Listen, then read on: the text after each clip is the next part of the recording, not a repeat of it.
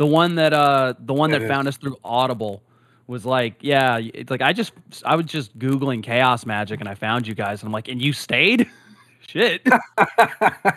That's good. The first aeon, I was the Great Spirit.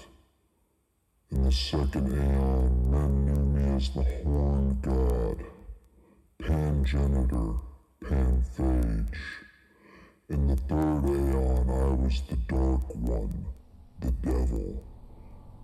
In the fourth aeon, men knew me not, for I am the Hidden One. In the fifth aeon, I appeared before you as Baphomet, the god before all gods who shall endure to the end of the earth.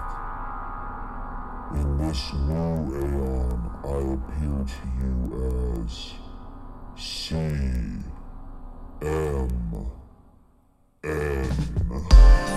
Imagine that there is a brilliant white light just above is commentary on the magic art. In the years of the primal force and the dawn of terrestrial birth, Oh, that was very educational. Now magic will take place. Don't be fooled by what I just said. Welcome, welcome everyone. This is Chaos Magic News, the old E of podcasting. Shout out to Coco in the Discord for that. That was that was the best one we've gotten yet, and we've been thinking of them for God knows how long. I'm Satanic Magister Kennedy. Joining me today is my comedic and indulgent co-host, Gorge Carlin. how, how you doing, Gorge?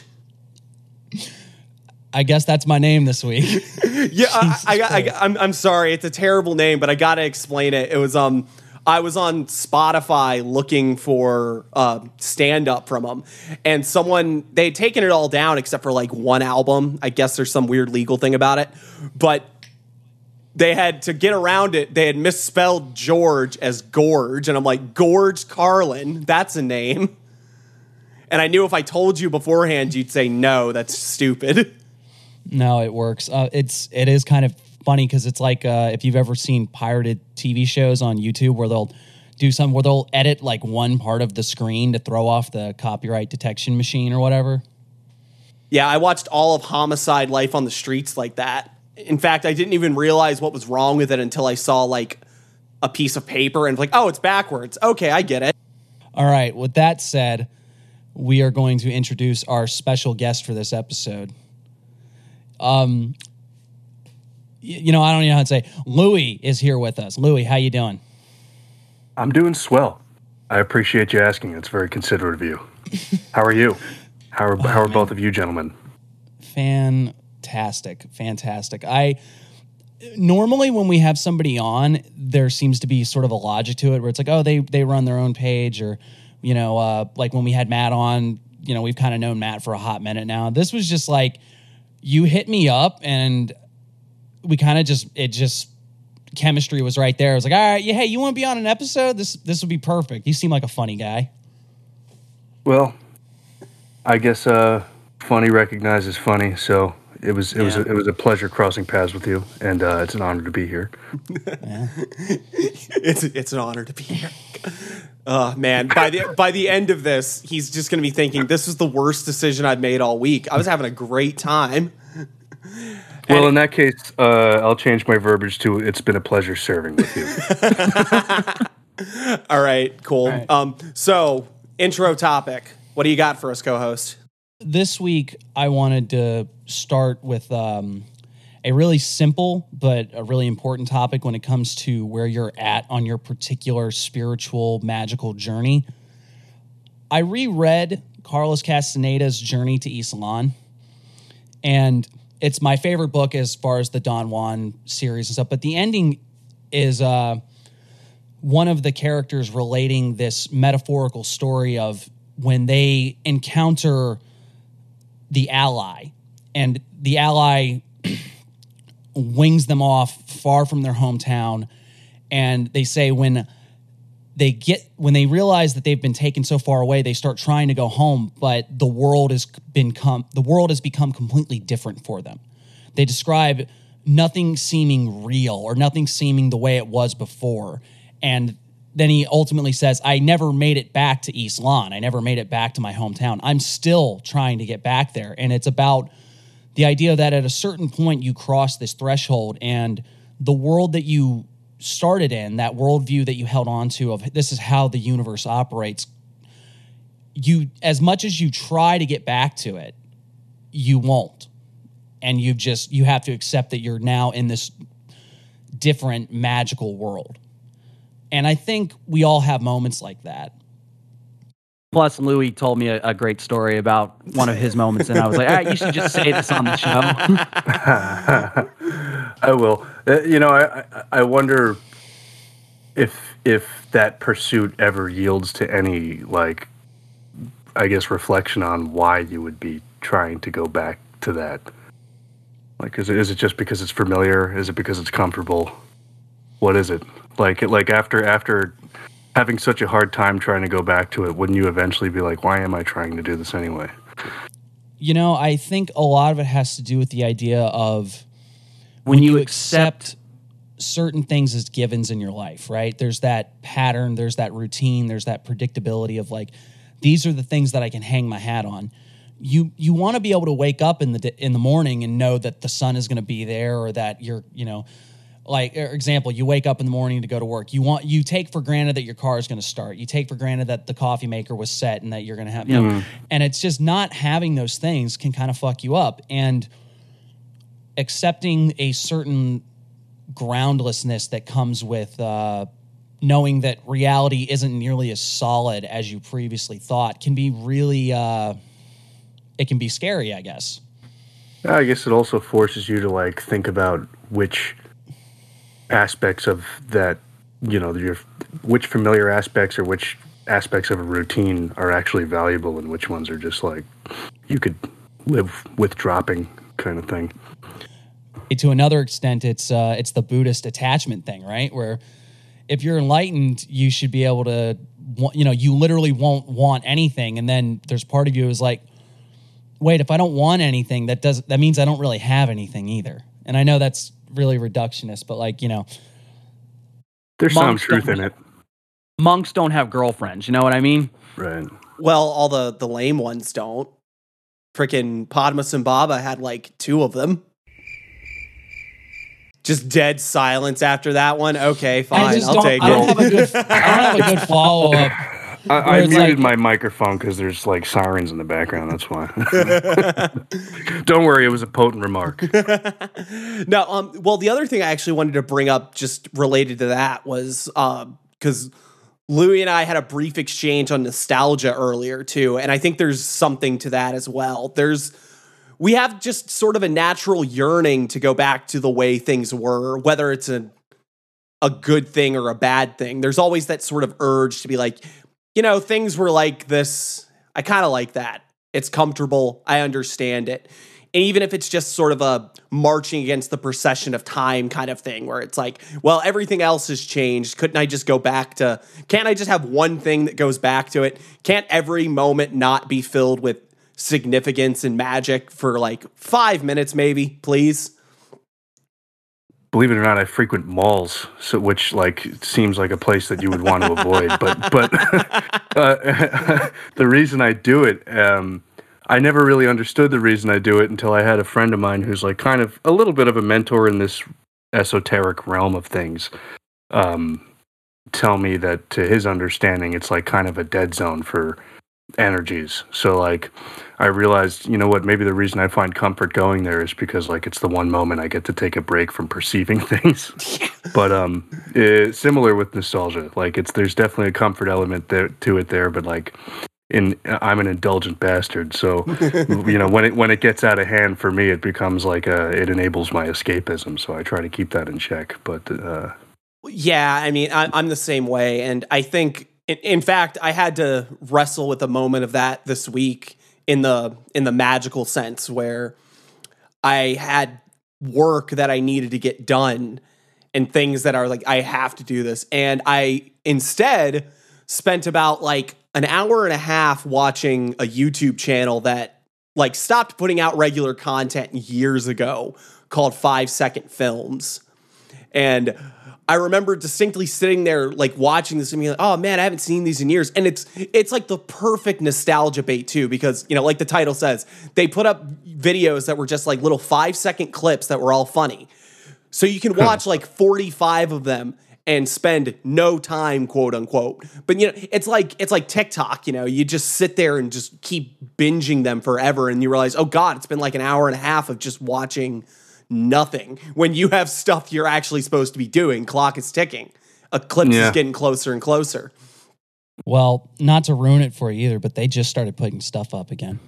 So I know that's that's kind of what led me to it. marches on. So, as far as the actual threshold moments, um, I guess Louis, you want to take us away with that story first? Yeah, sure. I, I guess as a little bit of background, um, I've been into, I don't know, concepts surrounding consciousness, mostly like, I guess, for lack of a better term, just spirituality in general, for a while. And I had a friend of mine that I met through, at this point, my ex girlfriend's best friend's best friend. And, you know, I, I met a lot of people in that era of my life, but I've, you know, you take the, the cream of the crop from all of these different groups that you uh, end up associating with over time, and you, you take your favorites, and those become your consolidated little network. And he's in mine. My ex girlfriend's best friend, who was the connective tissue between me and this this this guy that I consider to be somewhat of a mentor. He's he's not much older than me. I'm 30. He's like 34, something like that. But he's been involved in magic for a little bit like not as long as I've been involved in spirituality, but but you know somewhere along the line, basically. So it's been years, a few years now. My ex girlfriend's best friend was a skeptic, and he mentioned that he was like, "Oh, you know, Josh does magic," and I was like, "What? What do you mean? Like he pulls rabbits out of a hat? Like?" He's like, "No." He's like, no, no, like he puts on black robes and like does rituals and stuff. Like and and not to sell him short, like he's not like he doesn't do it for the aesthetic. This is just like a skeptic's perception of of like what that is. You know what I right? mean? Yeah. yeah. um, um, so I, I, st- I looked at him a little bit differently. I always knew that I would that I got along with him for some reason, like because we're both in tune, kind of thing. And that's that's why we got along. But I looked at him a little bit differently then. Like I started to talk to him about some of that and realized that we were tapping into the same thing. And he was not as familiar with the the end of it that I was, which was like primarily meditation and transcendentalism kind of stuff. Um, he was more familiar with like esoterica in the sense of like Western occultism, I guess. okay. Yeah. It's always interesting how you meet people that are, you know, I think I said something about it not too long ago where it's, you can sort of get a feel when somebody is about it, about it, for lack of a better word, even if mm-hmm. they're on a completely different end of the spectrum or a different Yes. tradition or something like that. You can tell it's like this person's got some of it, and they might not know. Then, like like I said, you try to talk to them like so transcendental meditation, right? And like, I have no idea. Hold on, I got to wave this sword around real quick.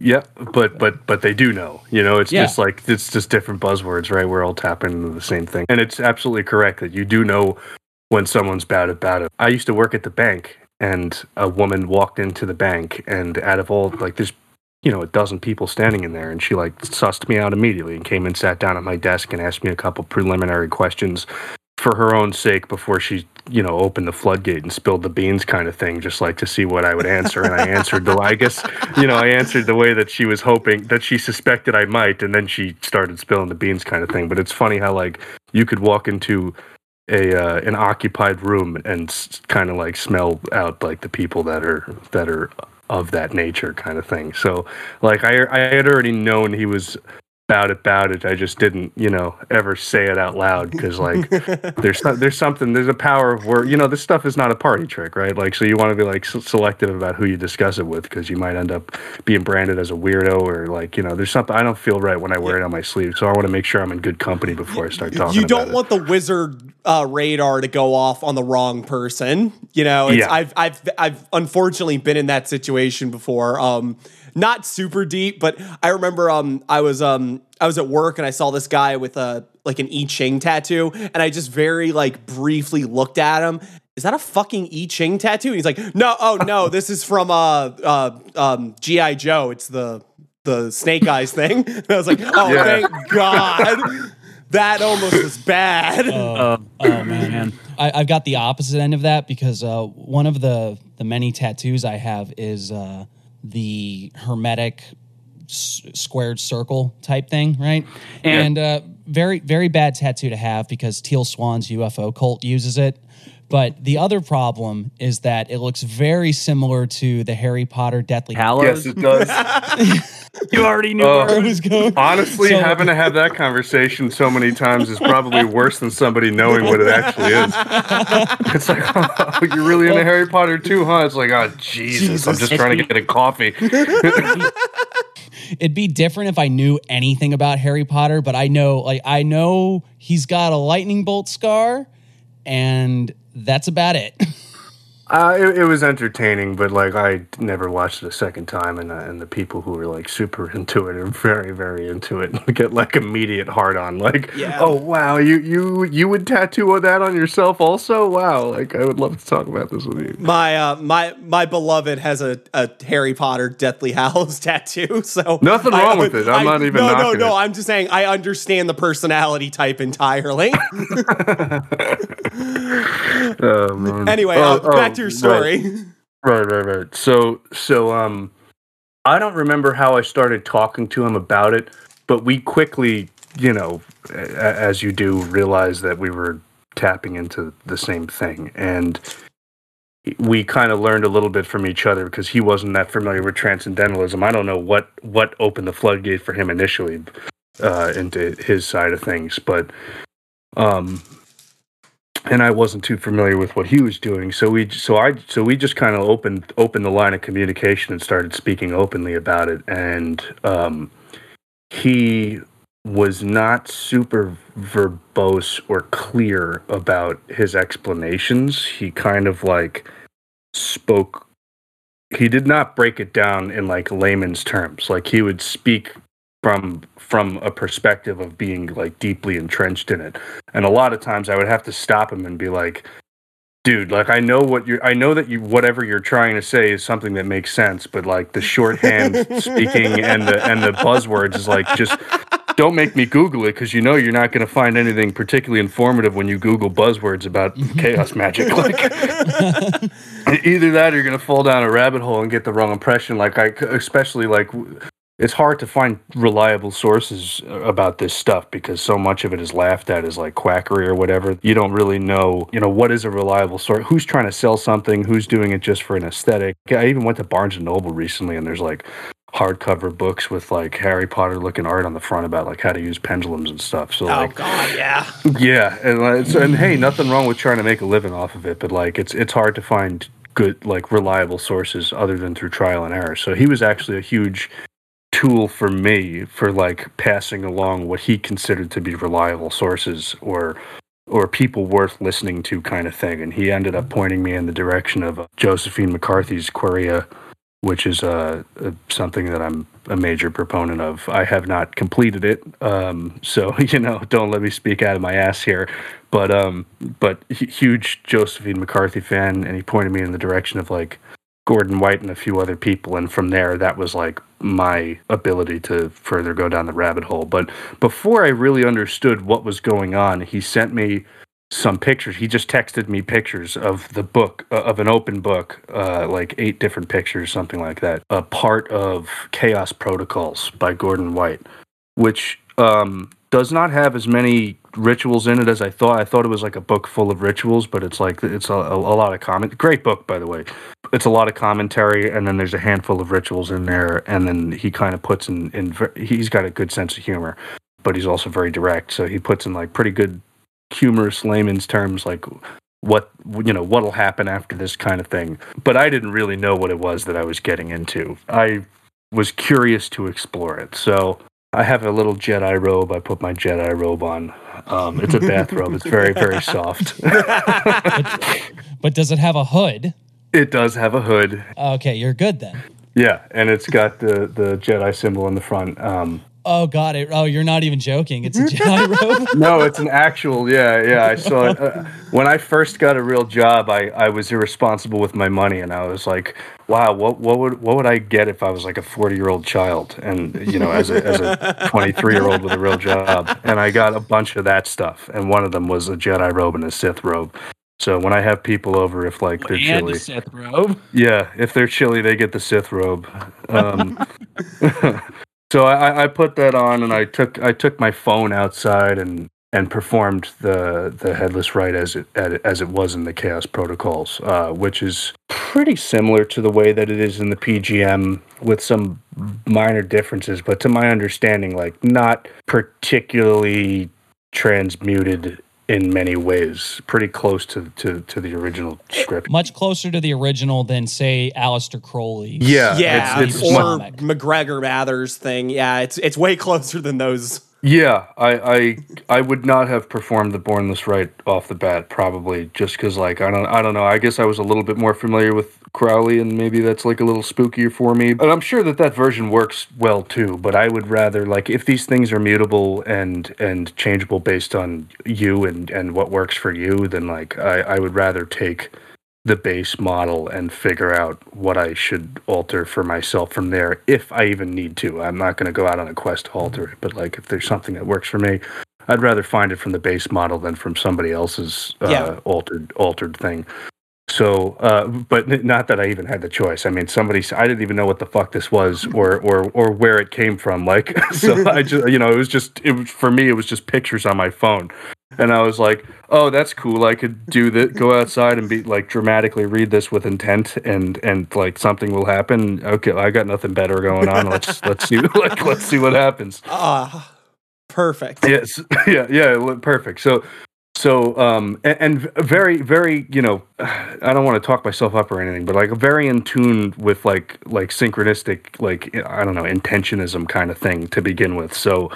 I just figured how you know if this is going to plus that up in some way, whether or not I understand it, like I, I, it's worth a shot. So I went outside into my driveway and uh, in, in suburbia, hoping that nobody was, you know, fucking looking out the window like, like who's this wacko in a robe? Like uh, they know who I am, but which probably makes it worse because it's like you know you, you're exchanging waves, you know, during the day, and then at night, like he's outside in a robe Oh. doing fucking chanting. Like, No, no, no, dude. I, I gotta tell you this because like I, I used to live in an apartment that was um on a second floor and it had a balcony, and um I lived next door to a cop, and then next to them was just some random guy Oh, perfect. that was like never home, but whenever he was home, he just happened to be there whenever I was doing spooky woo woo shit on my Perfect. balcony. I remember distinctly doing one time I did the Mass of the Phoenix, and I don't know why I was in a, I was in my zone, but I was being particularly loud about it. And I remember the cop sticking his head out of his sliding glass door, looking over at me while I was like cutting my chest and stuff, and he just looks and then just slowly went back in. That's hilarious. I was dude. like, oh man, I was like, it, it was one of these like, you know what? At least for once in my life, the cop is slowly backing away from me instead of the other way around. Yeah, well, yeah. Honestly, yeah, I would have never expected that. It's just hilarious that it would be somebody that's like uh, so tamed, so tamed by like society's cultural values. Right, Like, out of exactly. all people, it was it was one of those. He was thinking, it, it ain't my shift. I don't give a shit. I'm going back. yeah, yeah. Uh, I guess that's uh, nobody else's rights being violated, Yeah. and probably some shit that you don't want to get involved with. That's hilarious. All right, yeah. keep so going. so that that's that's the vibe that I was thinking. Like I'm praying nobody looks out the looks out the window and sees me doing this shit because like tomorrow I'm, they're not going to wave back, kind of thing. not that I care too much, but you know. Not the kind of thing you want. You want people who you know would get the wrong impression to witness. well, I'm not getting invited to the barbecue now. Yeah, right. Exactly. Yeah, there goes my cookout invite. I went out. I don't remember if I poured the rum and all that stuff too. I, I imagine I probably, I probably did. And I performed the whole thing with with, with intent. I had to pull out. It was uh, honestly, it kind of ruined the flow because I had to flip back and forth between one of those apps that tells you where the stars are, so that I could make sure I was pointing the right direction. And then flipping back to the pictures that he sent me. But ultimately, I, I, I did it and it, it worked. And, you know, I, I can't explain how it worked because then I'll just sound like a madman. But it worked in a palpable fashion that I was able to detect with, you know, something beyond my five senses, right? I walked back into my house and my cats who are very friendly cats. Like uh, I was never a cat person, but you know, one day a kitten was meowing at me incessantly, and I was like, I guess I'm a cat person now. You know, this cat seems hungry. You're coming home with me, and we're buddies now, kind of thing. So um, he he yeah yeah he's he's a good boy. Um, so I, I never understood. I, I was never not like against cats. I just didn't understand that they're like derpy apex predators that are like roommates with you, kind of thing. Um, so so I brought him home, and he's didn't learn how to cat from cats. He learned how to cat from my dog. So like when I come home, he rolls over on his back with his stomach up and waits for me to palm his stomach. Um, so so like that's the kind of cat that he is. Like he's like if I sit down on the couch, he comes over and sits down next to me and rubs all up on me and shit. So for me to come inside and have him stand up, jolt his neck back, and look at me like I had five heads, I was like, that's interesting. He doesn't do that with me ever. like, n- not sometimes, not ever. And the, the other cat, also similar demeanor, did the same thing. And they're watching me as I'm standing in the doorway. And I couldn't tell if he was looking at me like I had five heads or if there was something standing behind me or With if no I head. had. Yeah, or yeah, with no heads, right? Or or or quite literally, I think the depiction of it um has has like those five flags or whatever. So you know, uh, Yeah, yeah. I, I meant I meant it colloquially, but possibly literally. Um, but essentially a there was behavior that would indicate a a presence or an alt either an altered state in you or something that you drug in with you. correct. Something something behind me, you know, with me, kind of thing, or maybe I had taken on some other form that they can see that I, you know, I can't. And I I know that they could see shit. I've seen them do weird shit that's like inex- inexplicable. Their spidey sense is probably naturally stronger than my own because they don't have a whole cultural upbringing that they're working against. um, Ooh, I was I mean I was talking Carlos Castaneda earlier, but like you're shit. Okay, again, that's one of the the I guess the synchronistic things where it talks about the the big problem is having to stop the world, and because the world that you get is this what whatever the word is, it's that indoctrination into a particular worldview that holds up everything. So when you have a perception that goes against that, you block it out or you try to rationalize it really quickly. yes. So, Stop yeah, saying I world. I'm that's going to start talking Heidegger at you.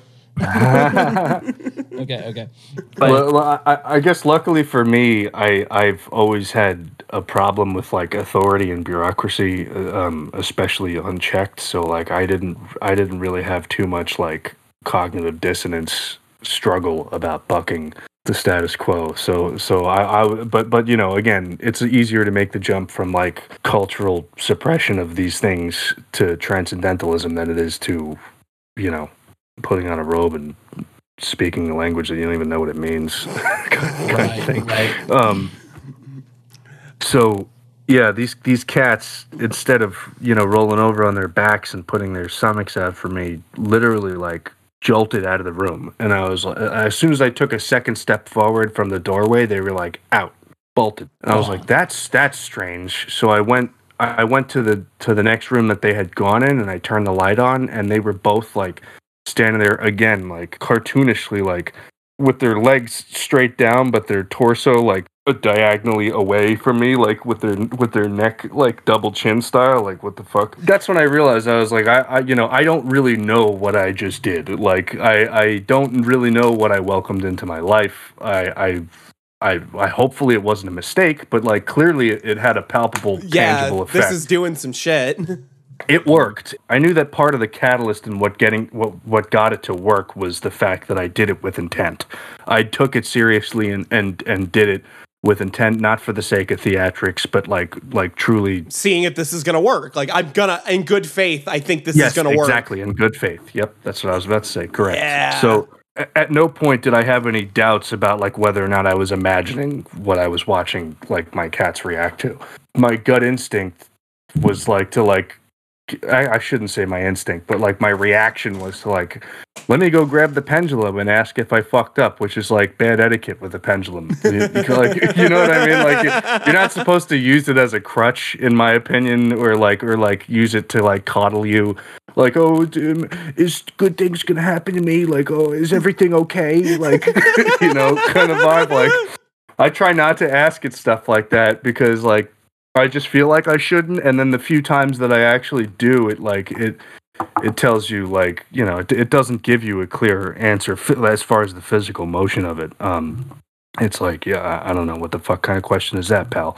Um, but but I, I think I, I was saying a co-host that like for me at least, I I, I don't like to speak prescriptively about whether or not this stuff applies to everybody else. I imagine it might, but for me, it's not just the motion of the pendulum that's the answer. The answer also lies in the thought that crosses my mind. Because so, for, for to my understanding, obviously, like when you're speaking to, I don't know whether it's a collective consciousness or one or, or an entity or maybe an ancestor that passed on, whatever it is. When you're speaking to them, they're not going to take some sort of like apparition form and for me what happens is like i get an idea and i and i eventually recognize that not every single idea that crosses my mind comes from the same place that it feels like all my other thoughts come from. And it's hard to like train yourself to recognize which ones are your regular thoughts and which ones are planted there basically.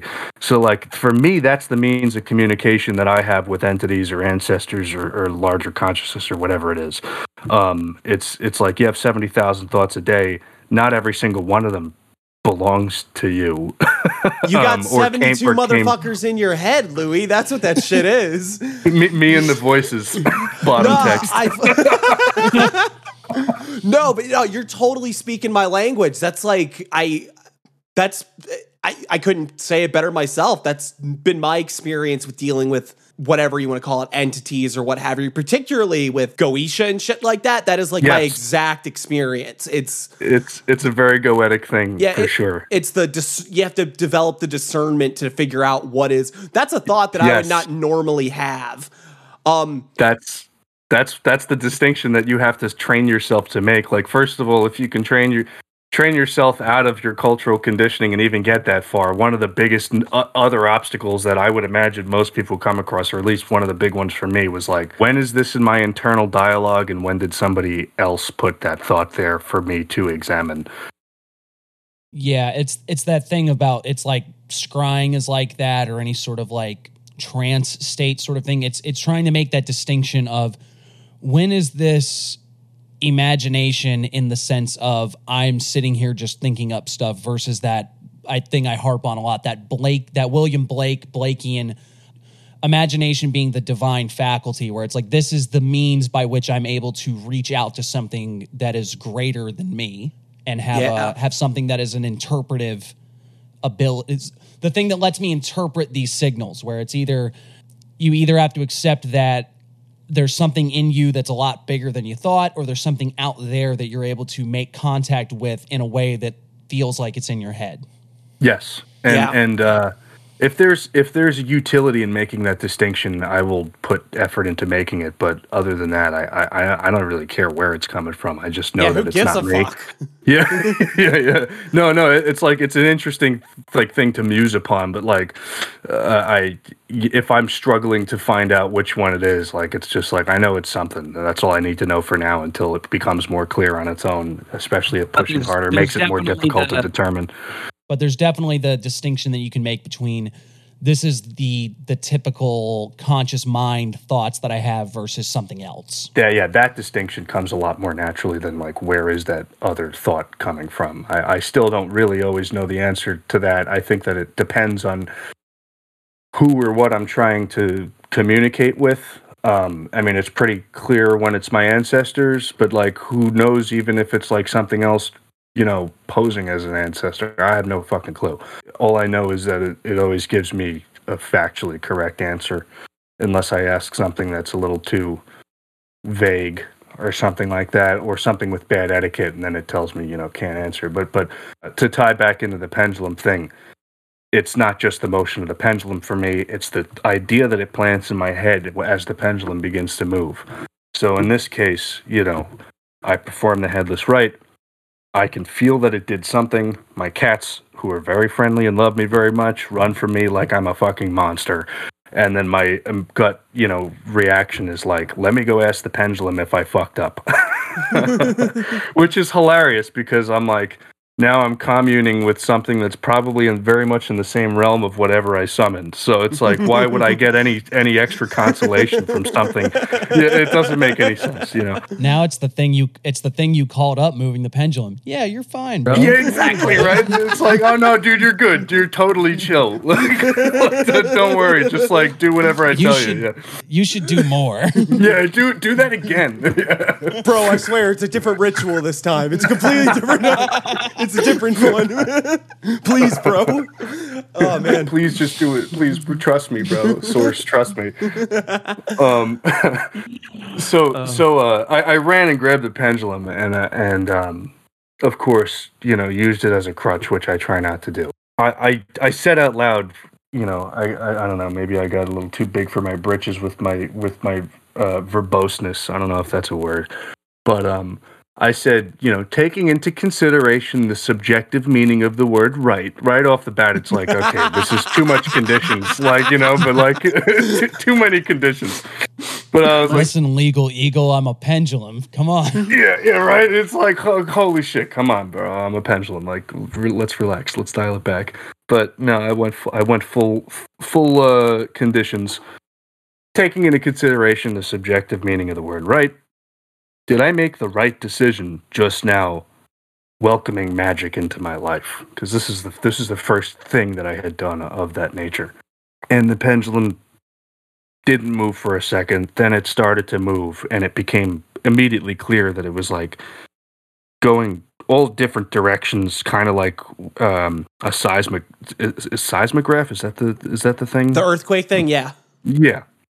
It was doing that like erratic level motion, but going no particular direction, like going all, all different directions. And I was like, okay, that's not a maybe, that's a can't answer. But at the same time, the idea that it put in my head was quite literally like, come on, dude, what what kind of question is that? like, like, like, what, like, what the fuck does that mean? Like, like you could do better than that kind of vibe. And I was like, okay, okay, shit, you're right. I, I, I shouldn't be using it this way. Internally, I guess the the final destination of that thought process, the, the, of the thought that it initially put in my head, knowing, I guess maybe it knew that I would follow that thought to the end of the thought process. My next thought was like, oh, okay, I see what it wants me to ask. Let me let me ask the way that it wants me to ask, the way that I should have phrased the question. Is this something that was always part of my life and I merely opened the floodgate by performing a ritual? And immediately got a resounding yes. Ah, And and for me that was like ki- kind of comforting because it's like at first I'm spooked. I'm just like I, I I wasn't worried that I like I wasn't gonna get into heaven or anything like that. I was just like holy sh- like I I truly had no idea. I'm like what did I just summon or what did I do? So like that's why I asked. But like it was a lot com- it was a lot more comforting to hear this this kind of thing is something that you've always been familiar with you've always been in tune with you've always been subject to and you merely just kind of like acknowledged it and opened the lines of communication so that it's a it's more of a two-way street kind of or like a clearer you cleared the traffic in the highway kind of thing yeah, you acknowledged. Well, it. we we always say that one about uh you're you're going to do magic anyway, so you might as well do it intelligently.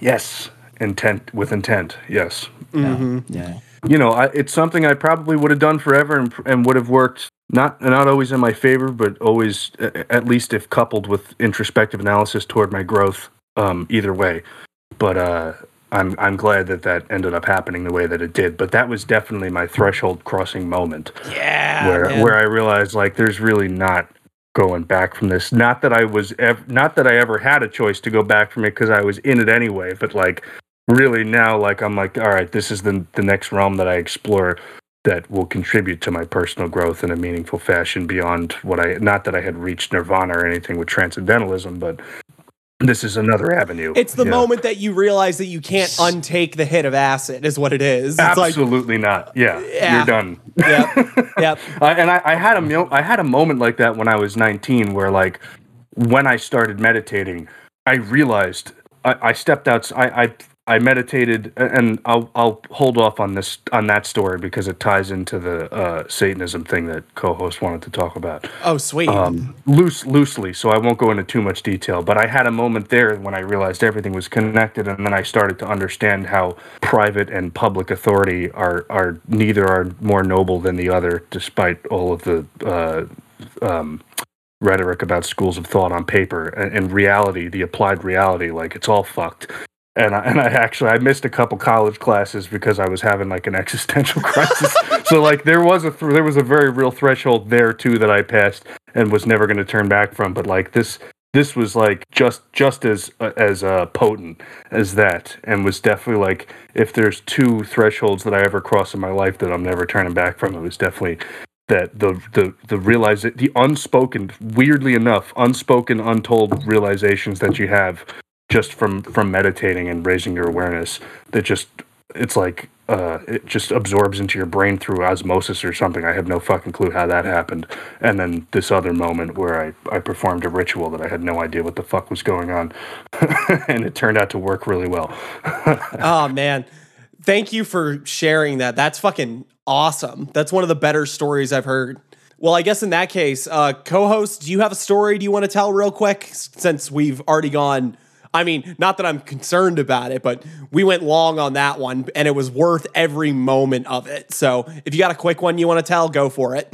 Um, yeah, I guess in the interest of uh, doing like a short one, I'd all I'd always been very into like the sort of consciousness alteration sort of thing, and for a while I was like a psych model magician where I was just like, no, nah, magic is like just making stuff happen in your head, and it was the first time I did the the Liber K stuff, where I this was like the first time where I, I failed. I did not make it through that. Really in the early stuff where it was like, all right, uh, do sorcery. Uh, it was like sor- it was the sorcery section, so that's when you're doing like sympathetic magic essentially where you're doing like make a model of something or find a, something that physically represents what you're doing and then do something to it like that sort of stuff and i'm just like all right you know what let's let's try it and um it was back when I worked a a much more menial job than I have now, and I just didn't want to. I, I didn't want to have to deal with phone calls, and I was just like, I I, I don't have to deal with. I don't want to have to pick up a phone. I don't want to talk to anybody today. I don't want to do any of this shit. So I literally like made a representation of the phone. Like I made like a little curly cord phone thing, and I uh, I I snipped the cord, and I I go into work, and it's like, hey, our our phones are down. I don't know what we're gonna do. And I was like, it can't be that easy. It cannot. Be, it cannot be that fucking simple. And it was one of those where it's like that was a a concrete. I didn't want to do this. I'm doing my. I'm taking my magical spooky woo woo intent and then going bam. I don't want to deal with this, and it worked. And I, eh, you know, the only the only thing I had to worry about after that was everybody wondering why I was smiling so weird the rest of the day. Not bad. Not bad but it was that was uh, definitely one of those things where I, I had to stop and go uh, okay I, I i'd already taken like i'd already thought like all right the way that i think about reality is really malleable. And then it's like oh you can do shit and have shit happen. That's you, you feel like a big shot. You think you're gonna. I, I, I was already thinking like, all right, James Randi, I'm coming for you. You better have that thousand. thousand you better have that million dollars for me. I mean, it's not always a purely ego thing too. Like, uh, like there is that element, but like, but like, it's just exciting to to get confirmation of something that you've already been uh, toying with for for a while. I, I like that idea that you, of of like your reality being malleable in your mind, kind of thing. Like, I feel like that's definitely I, I don't want to speak as if it's a causality, but it's definitely a canary in the coal mine for whether or not you're susceptible or or or a good, you know, have a good antenna for this stuff. Oh, oh yeah, yeah, definitely. Yeah, I mean, I I feel like most of us actually kind of get our start in the idea of well, I mean, because let's be honest, like how many people come to magic and occultism and the esotericism side of things from just a general counterculture sentiment or an anti-authoritarian uh, sentiment. Just the once you start questioning the ideas of culture and prescribed consensus reality and your own conditioning, it doesn't it makes it a lot easier to decide that, like, you know what, maybe they're, you know, they've been telling me magic isn't real my whole fucking life too. So That's- maybe those That's fuckers where I was are wrong. going to go to. It's like, man, they were lying about everything else. They're probably lying about magic too. Shit. and they are. they're fucking lying. And, and a lot of them, I probably don't even realize. Your third grade teacher with Puritan values probably doesn't realize necessarily, uh, you know, not not actually like necessarily Christian values, but like Puritan influence values, just as a result of being where we are for, you know, uh, a hundred, two hundred years or whatever. oh yeah. Prob- probably doesn't realize exactly what they're suppressing. It, you know, maybe it came from beyond that, or maybe even comes from a lack of. Maybe it even comes from a place of ignorance. Like I don't know what this is. It's not, but it's not the the light and the truth that I know. So so it gets suppressed, kind of thing. Yeah. But it's it's it's funny how insidious the suppression is, regardless of whether or not the the the awareness of exactly what it is that they're suppressing is there. Oh yeah. No, I'm I completely agree with that. I think that's why a large portion of these more conspiratorial models of the world rely on things like Illuminati and like archons.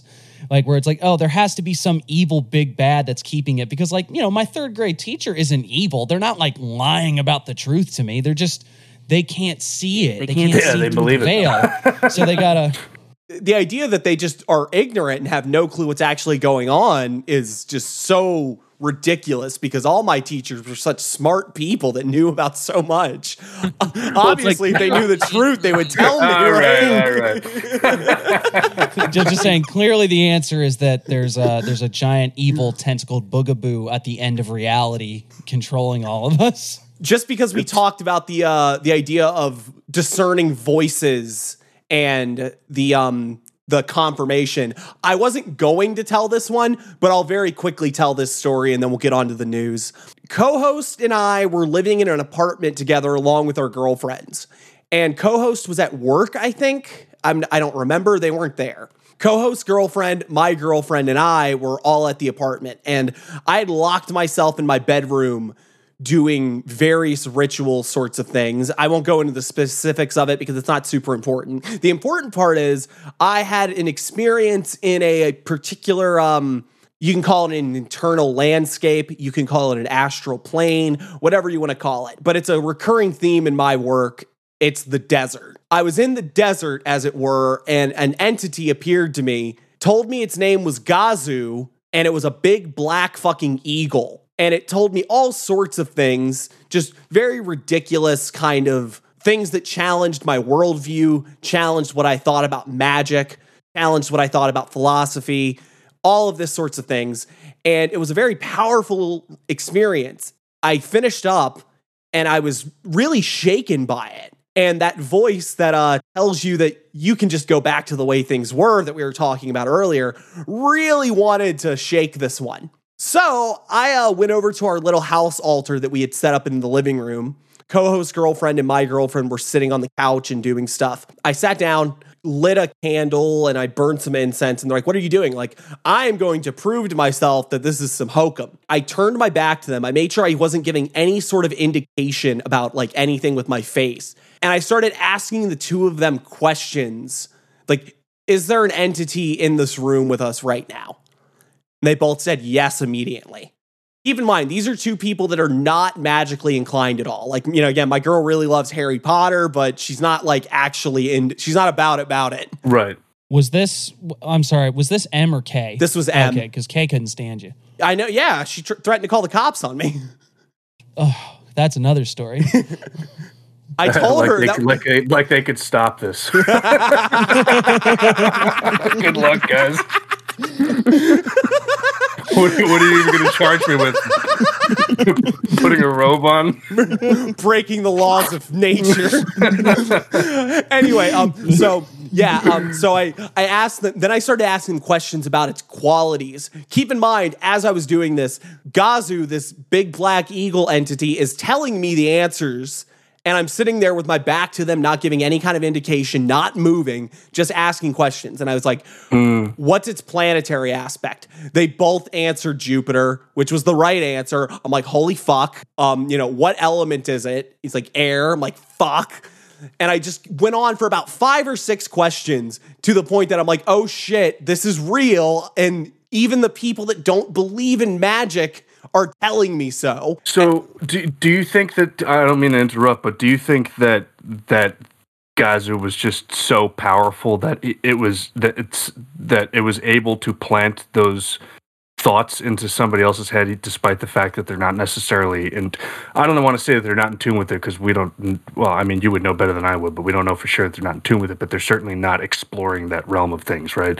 Like, was was this just an indication or, or a message possibly from Gazu to you? It's like I could plant these these thoughts in, in the heads of people that you wouldn't even think would be susceptible. Oh, No, to this yeah, that's exactly what it was because it was mocking me. That was the whole Yeah, point yes, of this. that- that yeah, was that's- it's- it's exactly the what this was. laughing at you. Yeah, Yeah. that was it. Was like you. That was like I said because I had the thought that like I'm gonna prove to myself that this is bullshit, and I'm just Oh, having that's a. my I'm having part. a wonderful little like I'm having a good little psychic escapade into my internal landscape or whatever. That this is all just this is all just Jungian active imagination or this is all a symbolic thing of my mind. And then this was Gazu telling me flat out like no.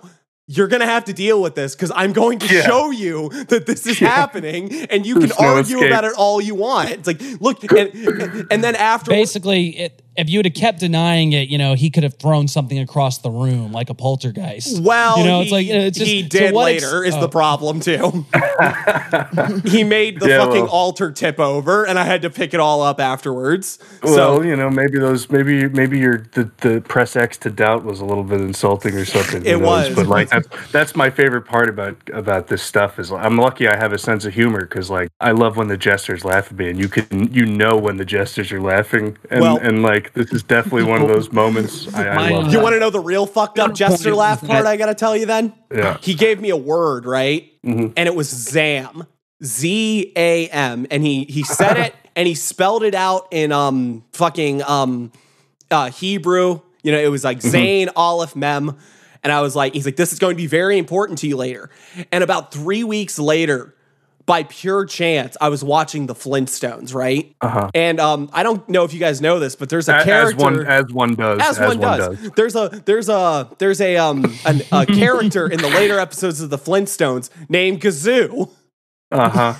and, Great there is. kazoo. and Gazoo got sent to the planet Earth for destroying his home planet in one big zam, as he called it. It was like bam but with Oh a Z.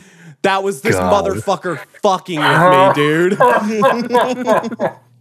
it doesn't get better than It that. It doesn't. Oh man.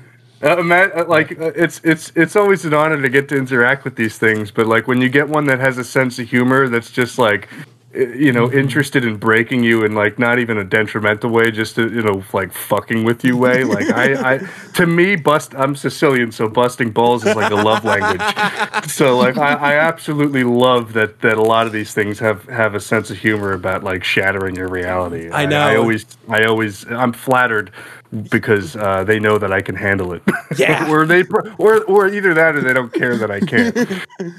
Yeah, yeah. So there you go. There's um there's all our threshold moments, folks. God. That's amazing. I, love that. I love it. Uh, I don't even know if I want to do the news at this point because that was such a great conversation to begin with. Oh, we've we've got to we've got to do the news though. I mean, it's like it's the it's the name of the show. It is. It is Exactly. the It's- name of the show. All right. Well, that's. I guess it's that time, folks. Everyone's favorite segment where we get to ask. what's in the news. All right. What's in the news? What's in the news? please, please And stop. our. Every time literally every time I do that, where I I have I think like that eh, I don't know the the Catholic upbringing shows itself. I love Gregor- I love Gregorian chanting though. I went to a I went to a Catholic high school. Um, I wasn't raised Catholic, but I was in this thing called Super Schola, which was like Schola was like select members of the chorus, and then um, what was it? This like Super Schola was like I guess the section leaders, and they had like an old style European chapel. And we used to do Gregorian chanting in this chapel, and it was like very. I don't know if I liked the theatrics of it. I don't know what it was that I liked, but uh, that's that's one thing that I won't knock about organized religion. I'm a huge fan of chanting.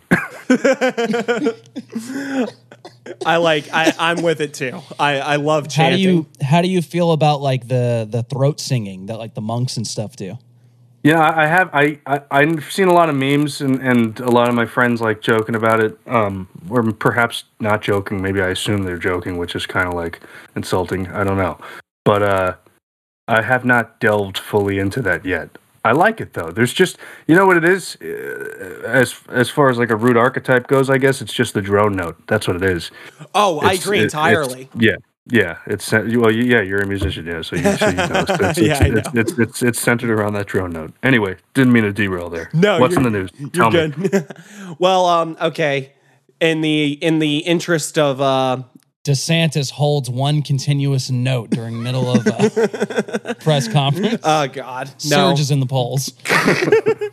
uh, um, scrolling through the what's in the news section of the Discord to remind everyone that we have a Discord and you can we will talk about shit if you give it to us. Do we want to talk about Tucker Carlson getting sacked real quick? That's how me and uh, Louis started talking to each other, actually. So yeah, It is. absolutely. It Yeah. is. I haven't been keeping up with where he's going from here. I, I did hear that he got a job offer from uh ah, damn I don't remember who, but it was he got like a job offer for some ludicrous amount. I don't think he's accepted it yet. He um I keep saying that he's gonna take his place on the radicalization pipeline. He's going up one, so now he's gonna have a podcast or some kind of internet based show where he's gonna just get to say more crazy unhinged things and he's gonna sell Alex Jones super male vitality pills and shit like that. Yeah, I, I think when you're slighted to that extent, I think it feeds your ego in a way. Like it's it's a crushing moment, but then like the the turnaround is like I'm I'm going to show them. So I would imagine that like if he knows that he's in a nine nine p.m. primetime spot spot, it's like probably less likely that he'll go to a network like OAN, and probably more more likely that he'll take probably massive following that was watching him every night at primetime and try and sell him some Kool Aid and Yeah. more in the vein of what you're describing right now. The problem is a lot of his viewers don't know how to use the internet. So Well, see, I, I disagree, man. I think Tucker Carlson, if anybody was pulling in that 18 to 24 demographic at Fox, it was Tucker Carlson. It's yeah, it's a forty year old frat boy, that's for sure. Yeah, I mean, l- let's be honest. Like he's, I definitely think he's going to go the um, the Alex Jones route, and he's probably going to be like way more successful than a lot of them. He's probably going to be so successful that Fox brings him back if they know if they have any idea of what's good for them. Because I, I was talking to someone else in the Discord about this because they were like, "Oh, well, it, it'll it'll slow the um, the radicalization and the conservative movement in Fox down. I'm like, no, it's not. All of all the boomers are just going to keep watching Fox, and they're slowly going to die off, and then Fox won't be relevant anymore. And then whatever people like Carlson go on to do is going to be the new conservative media. He's going to get on the ground floor of it, man. It's yeah, it's it's scary that the standards for what people are willing to believe are a lot lower, and it's very ironic that that's coming from a bunch of people who like you know yearn yearn yearn for the days of Walt, Walter Cronkite. They're like Walter Cronkite used to give just objective news, and they're like they don't do that anymore, except for these guys. And it's like, are you sure, bro? do you know what you just swallowed? Like. well, It was pure, think- purely just propaganda to keep you outraged because they know that when they sell outrage, it drives ad revenue because you're going to keep clicking that dumbass headline. Like, like Oh, it's the man. same. It's the they're hitting the same archetypes that everybody else is, man. I think that uh, he could be hugely successful if he goes a, similar to an Alex Jones route, but dialed back a little bit, where like there's not so much about like he's not as much playing a character. I mean, he's still probably playing a character to some extent, even when he's on Fox. But like, maybe not going full crazy. Maybe like finding that that middle spot where like people are not necessarily ashamed to say that they listen to him Oh, or right, ashamed to put yeah. an Infowars bumper sticker on their Taurus. um, You know, well, see, what people forget is that, like, even the, what when I'm talking about what I'm saying, going the Alex Jones route is, I mean, like the model he has, where he's got his own website Oh, yeah. and selling that oh, sort of he's stuff. going that model. He's Yeah, yeah. selling supplements, no Oh, question. Yeah. yeah, and that's the thing that everyone forgets about is like that's not like new. A- Alex Jones didn't pioneer that. Alex Jones only made so much money doing it because he was the wackiest of the bunch. Like Yes. Glenn Beck and all those fuckers did that the minute they lost their fucking TV shows and shit too. Yeah, and and and people did that before them too. It's it's Yeah. it's a classic archetype. I love when I love um Tim Heidecker in On Cinema. in one of the seasons of On Cinema, he's like he's he's selling uh supplements like that and, and, and, with- and behaving a very similar way. Anyway, I guess we have to talk about this. Uh, King Charles III got uh, crowned, so you Oh, know, yeah. good job for the monarchy, I guess. But did you guys see the video of the the fucking Grim Reaper popping up? Apparently, yeah, walking in the background, that's pretty clever. I I love it. I really hope that that's some merry prankster over there doing that. I mean, if it's actual Grim Reaper too, awesome. But you know what I mean? Like, I really hope that I really hope that someone was smart enough and cunning enough to be like, I I'm gonna wear my trench coat. I'm gonna have my black robe under it. I'm gonna hide my sickle in there and everything. And I'm just gonna wait till I know the camera's rolling and just run on by. I have no idea. I have no doubt in my mind that that's what it is. My only question is Irish or Scottish. That's it. It's, it's whi- whi- which one of them figured it out because, like, you know, it's. I mean, think of look. I don't. I don't know about you guys, but if I had that much long-standing bad blood to the English monarchy, I wouldn't advocate anybody doing anything like getting anybody hurt. But I was uh, as waiting far as- for that as disclaimer far before as- you started. Yeah. As far as fucking with them, Mm. You know, if you could have, if, if I could have figured out how to get a, a, a 40 man parade to march through the middle of it with like pots and pans, I'd do it. But the Grim Reaper is pretty, you know, it's clever, it's subtle. Absolutely. I'm, I I have no builds. I'm fully aligned on all fronts. I don't care who I, it is, um, but whoever it is, like go go on Twitter later and take credit, please. Like I want the IRA to come out of hiding and be like, "This was us." and it was the real Grim Reaper. We're very familiar with him at this point. I, well, hey, let's not limit ourselves to Ireland and Scotland too. I mean, there's a lot of other places that they fucked. I mean, literally everywhere. Yeah. You know, I'm, But if it was India, it it would have like been that. like fucking Shani instead of the Grim Reaper or something, right? Fair enough. Yeah, yeah, yeah. Okay, you're right. That does narrow it down a bit. Um, do we have any thoughts on the, the coronation as sort of one of those collective cultural rituals? I mean, it's, I, think as far as England in general, they, they do have a, a strange love affair with Yeah, something that most of us have abandoned in the last couple centuries, you know? yeah. It's like every think of every European state that or European country that exists, they had some kind of monarchy that ran their country, but the only people that are holding on to it pretty much are, is England, right? Yeah, um, at least in my mind. Well, I mean, one of my favorite parts of the day was like combing through comment sections because they're like they're basically focus groups. You know, like I mean, you could you could uh, not that data analysis is not relevant. It's totally relevant. You know, once you wait to compile enough data points. But like, if you want to watch in real time, you could watch the comment section. It's like a bunch of not not high quality, but definitely like focus groups. And there was unfortunately a lot of people that were like, "I support the monarchy," blah blah blah. like, like, like. Have you put any thought into this? Is this just like a stance you were born into? Like, are you like you know? Not too many of them shed any insightful light on why they were of that opinion, but a surprising amount of people. I mean, it's it's just it's like our fascination with the president, where it's like I stand behind my president, but it's even crazier because it's like you didn't you didn't vote on anybody here. you well, and, and more so, it's like they hold no real political power. They hold maybe like capital power, but like they're not like like what what can King Charles do? Like dissolve Parliament? And the minute he does that shit, like they're gonna freak out and go like, "Oh my god, we left him with that power. What the fuck? Yeah. What were we On, thinking?" on paper, a good point on paper. I don't actually know what they control outside of what's on paper, like systematically, bureaucratically, bureaucratically. I think He's allowed to cut off somebody's head, and they just gotta let him go. I think they used that up with Oliver Cromwell, bro. Like, I don't know if they can do that anymore. I think that was the last one they could get away with for like at least another hundred years. Uh, hold on, I've got to look. I got to reread the Magna Carta and figure out how much head shopping power the monarchy still has. Oh, oh man, but it it is unfortunate that like because you mentioned that it's kind of like the you respect the president kind of thing, you know, the way that it is here, and it's like if that's what it is, and it probably is that for most people. That's just a, a, a, a testament to, to the potency of traditionalism. Like you're not even going to put any critical thought into that and how antiquated mm-hmm. and I mean, even just objectively irrelevant it is. Like Yeah, but and, and it gets reinforced with like huge media hype circuses with these ornate rituals of putting a crown on somebody. Yeah. You know?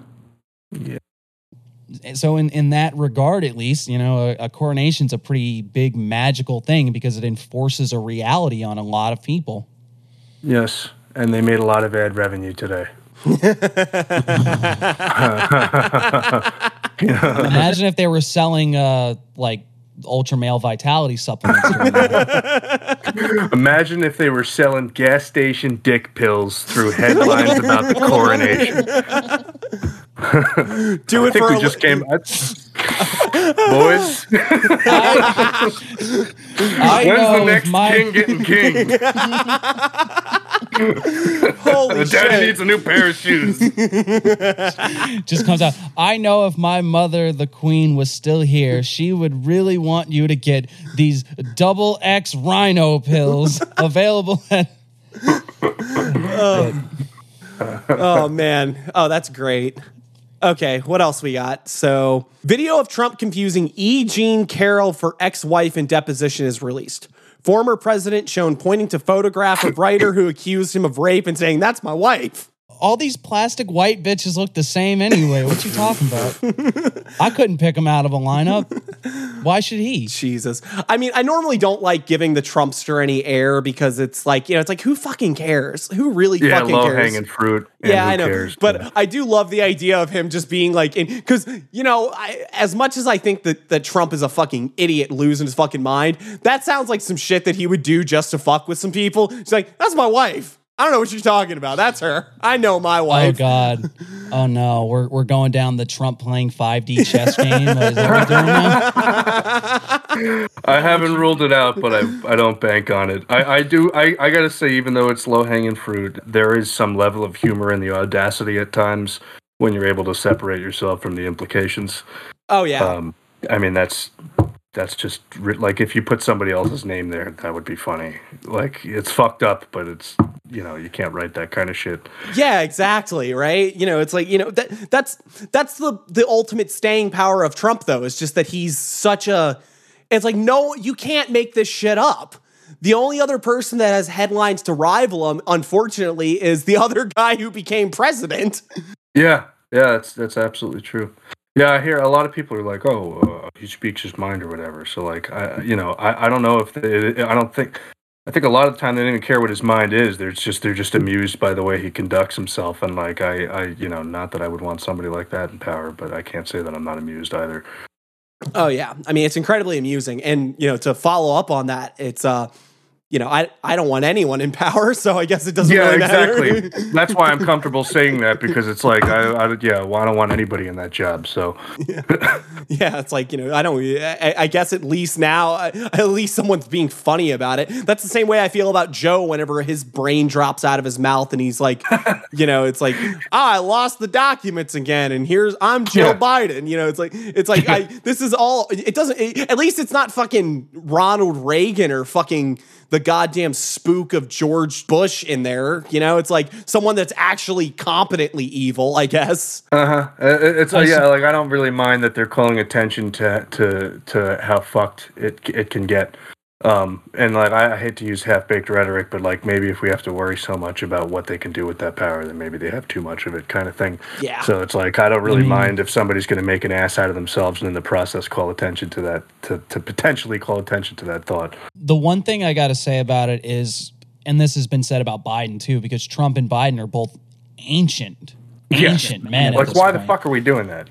yeah, there's there's this thought process of like there's probably a, a very strong motivation for anyone that's in their inner circle to downplay and obfuscate how dementiated these old codgers are Yes. at this point. Where it's like they have these little flubs and we're laughing about it, and it could, and you know, I, I understand that just because you you flub a word or you say something silly doesn't mean that you've completely lost your mind. But these guys are like in their seventies, and maybe like that's the problem is that if they did it would be kind of like when reagan was losing was starting to lose his faculties in the last leg of his presidency and everybody was just sweeping it under the rug yeah, so uh, it- yeah. it- nobody there's nobody in these inner circles that is going that are going to stop and say uh hey the the president is uh losing his mind. He's he's talking to a bust of Lincoln, and he's addressing it as his old college roommate. Like, what what do we do? Well, you can't replace him because everybody's fan of that guy in particular. So you just throw the, you just throw the blanket over FDR's polio legs. Well, yeah, Yeah, no, well, you 100%. you just pretend that Woodrow Wilson's completely fine after he had his stroke. Like, oh no, he's fine, he's fine. Don't worry about it. he's good. Don't worry. Yeah, Yeah. you know, and he's got the blanket because he's cold. now that we've established this, I mean, uh, we're, I guess we're pointing out that there's actually a long-standing tradition of pretending the president is totally fine. uh huh. There is. I mean, Yeah, it's, it's at least hundred years old. Well, I mean, He hell, just went in for a he just went in for a, a dental appointment. He's fine. Don't worry. well, like, you know, fucking um, JFK had Bright's disease, and they used to fill him up with fucking drugs so he could go do speeches. Then he'd get off stage, collapse into a wheelchair, and be like, "My kidneys are destroying me." I actually didn't even know. Comfortably numb, playing in the background. yeah, yeah, one hundred percent. JFK was like not okay, dude. They were they were just pumping him full of shit and being like, "All right, go make the speech, Johnny," and he'd be like, "All right." There's no pain. You are receding. Uh, that explains some of the pictures I've seen of his face. Now that you mention it, Oh yeah, right. It's actually really obvious if you look at him in a weird kind I of way. I was like, "What's with this guy? Something's up." okay, are we ready for the parrot headline? I've I've got one that it's kind of old news, but uh, a YouTuber I like uh, just did a, a video talking about it. So we're gonna we're gonna talk about it real quick. A mother in Michigan claimed that during a psychotic break, SpongeBob from inside the TV told her to kill her daughter. Oh fuck. That's like okay. that's not even funny. Like that's just sad. No sad. joke, no jokes. Yeah, it's like it's it's kind of depraved, but it's one of those things of like That sounds like a Wendigoon ARG kind of thing. you know what I mean? it it does kind of, but it's an actual thing that happened. And it's I guess my my question is like if we're talking about these sort of things where it's like uh, what you were saying earlier about determining when a thought comes from you or when it comes from something that is not you, where do you find these lines of uh am I going fucking crazy? Because there you know, there are those moments where you can be like uh, something in the TV told me to hurt somebody. Some people don't make that yeah, distinction. that's a that's completely And that's why it happens, you know? Yeah, I, I was reading um, Quareia today, which again that Josephine McCarthy like lesson module thing about like you know I don't I don't want to go into the whole thing rite now, but I I mentioned in the Discord the other day that I went to go to the village and felt some sort of instinctive pulling into that antique shop, knowing that there's something in that antique shop that wants to go home with me, just not knowing what. And um, I mentioned it to that to that guy that sent me the headless right stuff, and he and he pointed me towards. Uh, I hate to admit it, but lesson one, module five, um, which was like a 20 page PDF from Josephine about about your inner senses and she mentioned that like some people their struggle is undoing cultural conditioning so that they can train that inner sense and be able to listen to it. And some people just as much of a just same same balance of it's a blessing and a curse are too susceptible to it and can't discern whether or not they're uh they're it's their inner dialogue or whether it's something else talking to them and can end up potentially being diagnosed in some cases as a schizophrenic or something, right. which is a crazy thing to think about. I think that um, for the most part, nobody wakes up and decides I'm going to hurt somebody or I'm going to do something. But very often, you might come across where something happens, and it you know you could come across some sort of, uh, for lack of a better word, entity, inner whatever that tells you to do something that goes against things that you would normally do as far as your behavior. And it's always these degrees where it's like if it told if if a voice told me to wear my left shoe on my right foot for a day it's like you know that's a little weird but it's not going to fuck somebody up. But then you imagine you can kind of slowly bit by bit go doing progressively crazier and crazier things. Or you could have something happen all at once that seems so absurdly uh, powerful in the moment that you might do something totally batshit crazy Yeah. yeah. I not to make light of it because it, it is a tragedy, but on the other hand, if SpongeBob came out of the TV and told me to do some shit, I don't know. I would listen to it because it's SpongeBob. it's like you're a fucking you're a cartoon sponge. Come, yeah, back, I mean, uh, come back to me when like Krishna is telling me to do something. Give me something with Right. some weight. not to make light of it, but like even if that person can't discern whether or not that actually happened, it's still SpongeBob. yeah, right. Harrowing You know, either only- way. Probably creepier, you know, like like these like fake lost media things, like Bart's dead or whatever the fuck. oh Well, it definitely has it definitely has creepy pasta vibes. yes, like, oh, creepy and then- pasta. Yeah.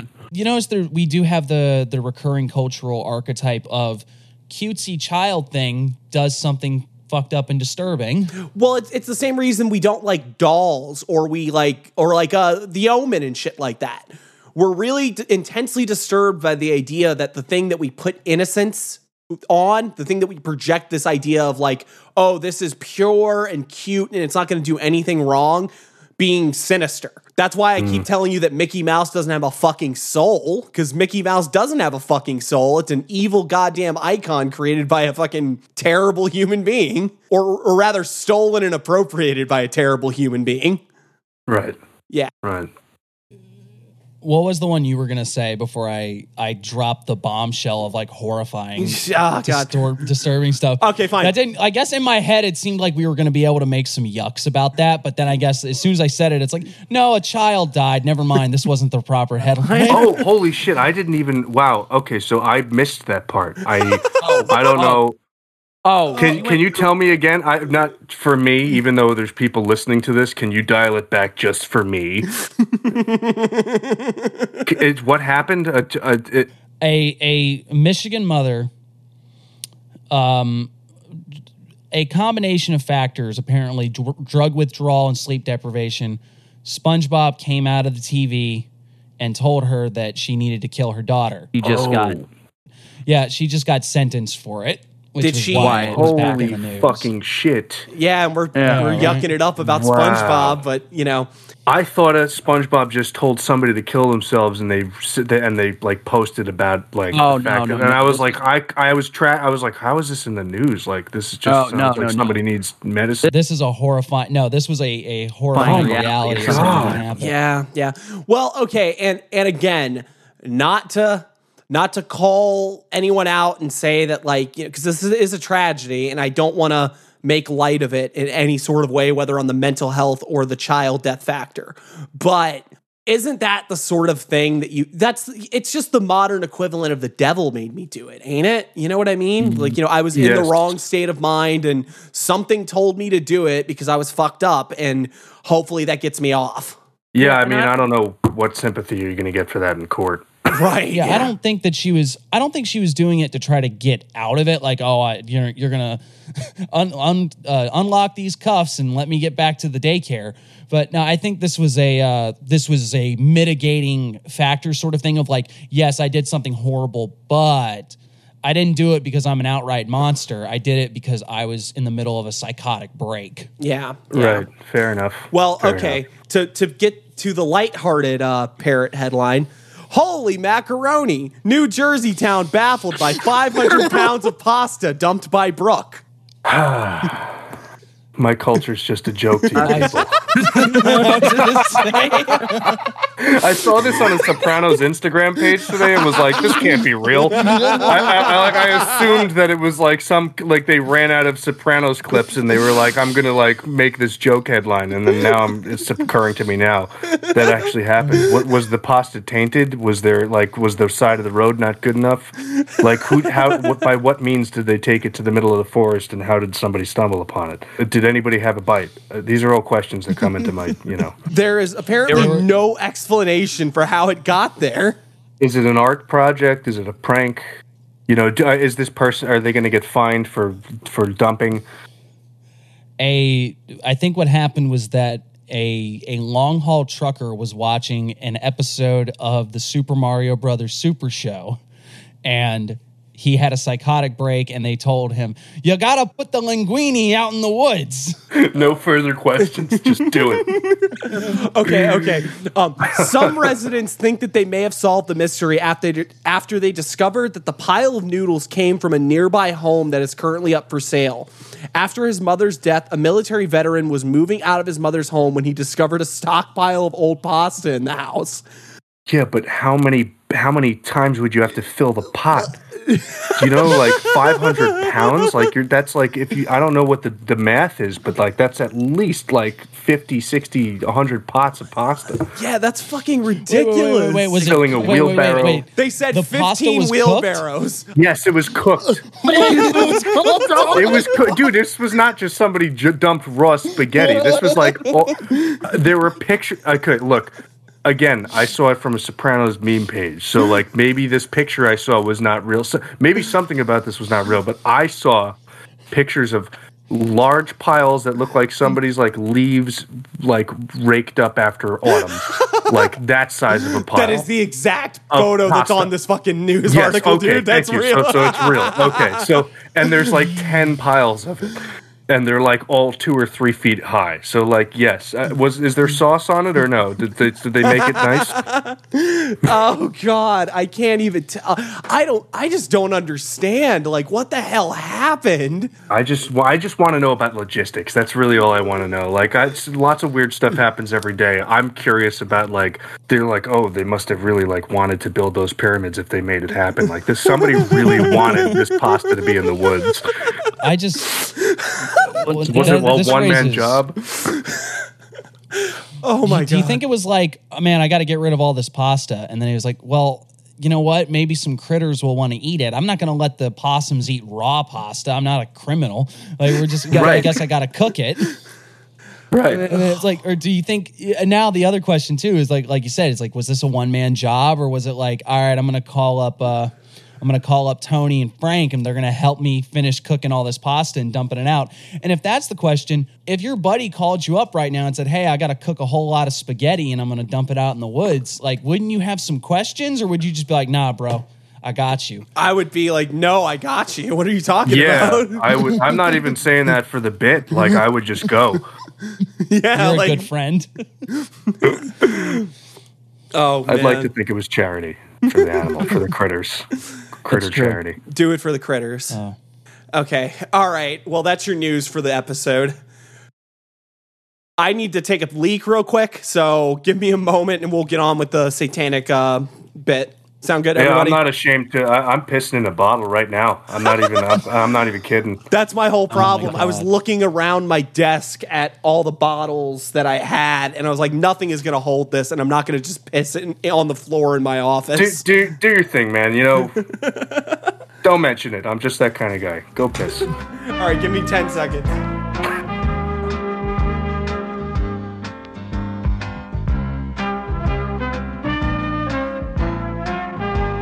I, I feel like there should have like I thought there was gonna be something decent to say about that, and then it was like crickets, and I was like, oh shit. Honestly, I like I tuned out for the one second that you that you mentioned the the most important detail about that, and had to dial back and be like, "Damn!"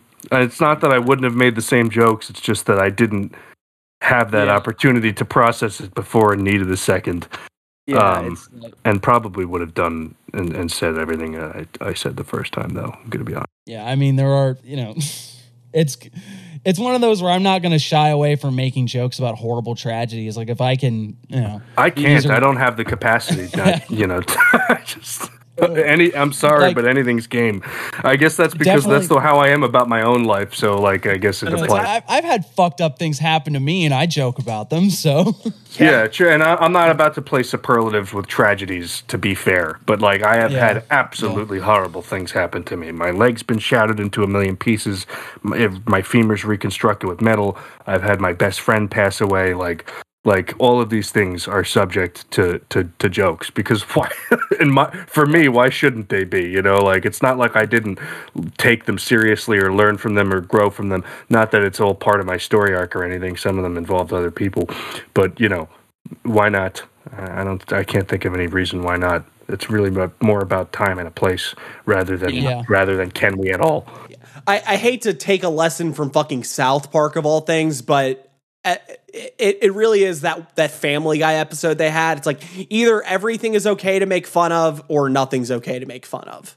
It's just Yeah. it's just the end of the, the it's that's that's my limit on personal liberty when it comes to comedy, right? It's like you can either mm-hmm. laugh at everything or you can laugh at nothing because if you can say one person doesn't or one thing doesn't deserve to be made fun of, anyone can say and come up with some reason to make not make fun of something. You can personally choose not to make fun of things all you want, but like to tell to sit there on on your pedestal and be like that's not funny. You shouldn't make jokes about that. Like it's just bullshit. It's like fuck you. Lock me up. Yep. Ugh. I I guess guess or, the or, only- or render the social consequences, right? I mean, you can't legislate social reform, Oh. but you can hold people socially accountable. Yeah. That's my favorite part. You can't say this anymore. You can't say that anymore. Like, no, you, you can. There's just people are going to hold you Yeah, accountable. exactly. it's like turns out if you if you stand on if you spend your weekends on your fucking soapbox screaming about white nationalism, people might get you fired from your job. It's like Yeah, as, ooh, as they should. yeah, it's like who to thunk it. So, for our culture piece today, we were going to talk about something near and dear to a lot of people's hearts Satanism. Yay, Satan.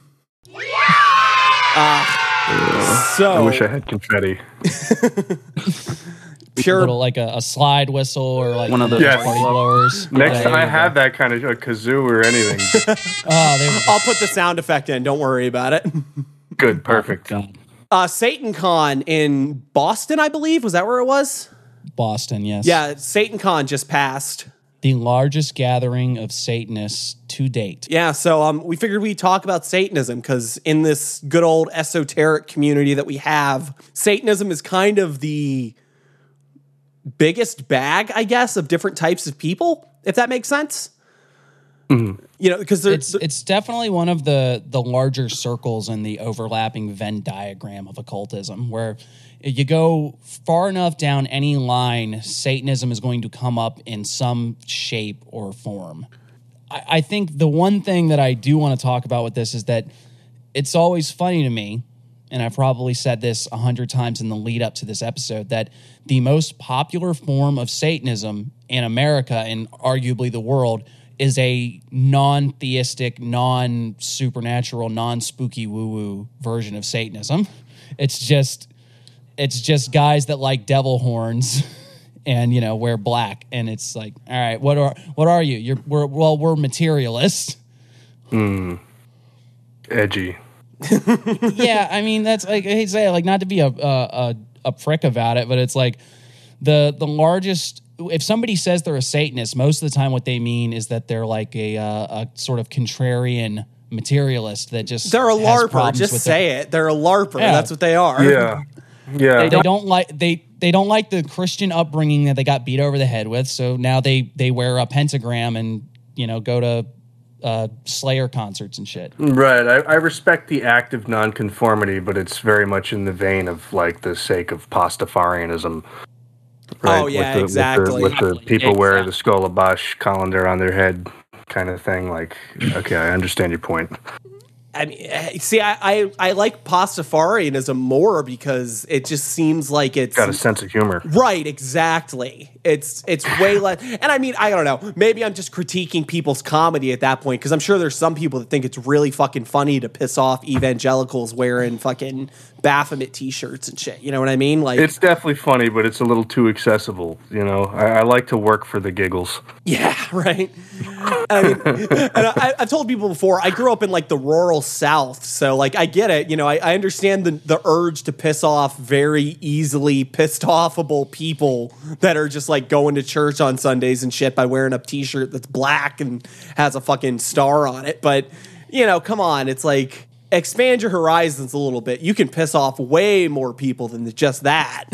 Yeah, Okay, it's well- like it's like rattling a cage of a very susceptible animal to getting rattled kind of thing. Whereas like you kind of have to work a little bit harder with like putting a colander in your head at the DMV. It's like now you're getting the DMV to break the rules for you.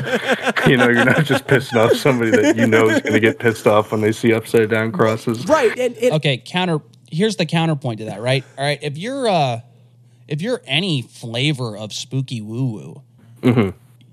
To uh to like a hardcore Christian, you're already a Satanist. Yeah. It doesn't matter what it's like, you know, they see a Wiccan and they're like, "Yep, that's a that's a Satan worshiper." They see you uh they see you holding a Quran, you're a devil worshiper. They see your yarmulke, you're a devil worshiper. It's like it doesn't matter to these people. Like they don't make any distinctions. It's just like us that are doing it. Yeah, So- a- absolutist dichotomy makes like it makes it a lot easier to push, uh, you know, Mm-hmm. whatever other values. Yeah.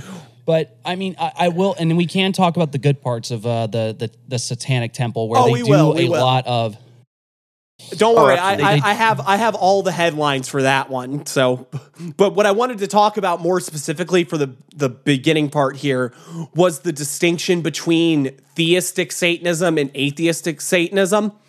Because I feel like there's probably not so much in the spooky community, but definitely in the in society at large, as it were. Most people don't see a difference Normies. at all. Yeah, normies. You know, normies fucking have no normies have no distinction between what it is.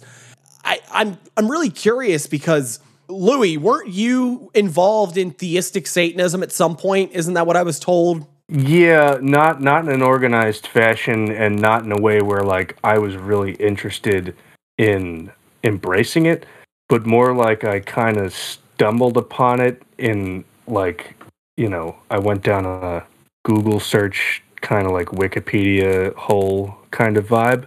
I don't remember how I stumbled upon it, but it was definitely like mystic, theistic Satanism. I guess I was like researching different types of Satanism just out of curiosity because like I never stopped to like I'm like all right I know that the way that we look at it is like a bunch of people getting a bunch getting a, like a black robe and like sacrifice a goat or something but like what do mm-hmm. I really what do I really know about it? And I'm curious because like I'm I accept the fact that like some of my preconceived notions are shaped by cultural stuff and like now I'm interested in dispelling that by like doing my own research kind of thing whether or not that research is scholarly or conclusive uh, just being exposed to it outside of what a, what you know cultural values Right, right.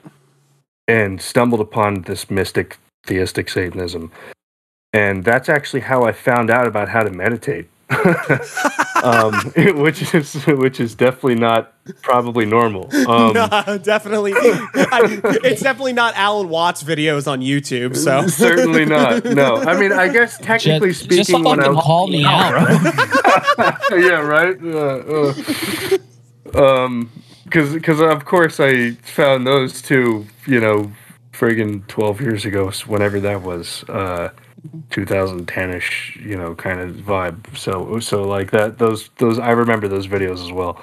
But I guess the first time I meditated would have been like my Taekwondo classes when I was in elementary and Oh, no middle shit. school. Yeah, me too. Yeah, I, I was karate speaking, class. yes. Yeah, Yep. that was the first So- time it ever happened to me. Okay, go ahead. Sorry. Yeah, and I mean, I, I don't know. I, I couldn't tell you if I if half the time I fell asleep or half the time I actually meditated. I, I don't really remember. Um, uh, that that was a that was a big positive influence on my life. Grandmaster Lee, he was a, very good man.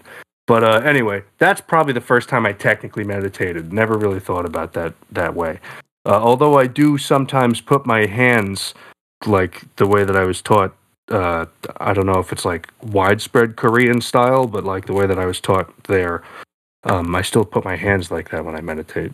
So I don't know. But anyway, not necessarily relevant to this. Uh, the first time I learned how to meditate as like a, a grown adult was through stumbling upon like you know this.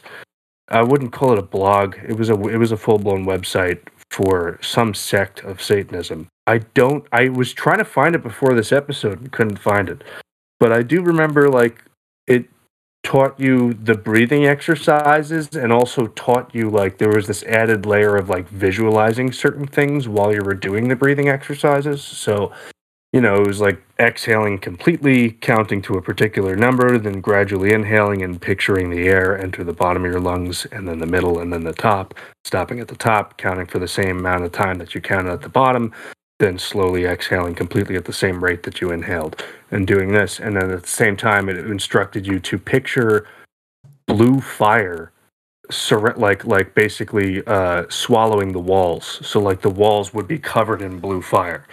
And I, now that I'm thinking back on it, it may have been like a summoning ritual kind of thing, like combined with meditation. I'm not 100% sure, but that's the first time I learned how to meditate. I put on Armenian duduk music.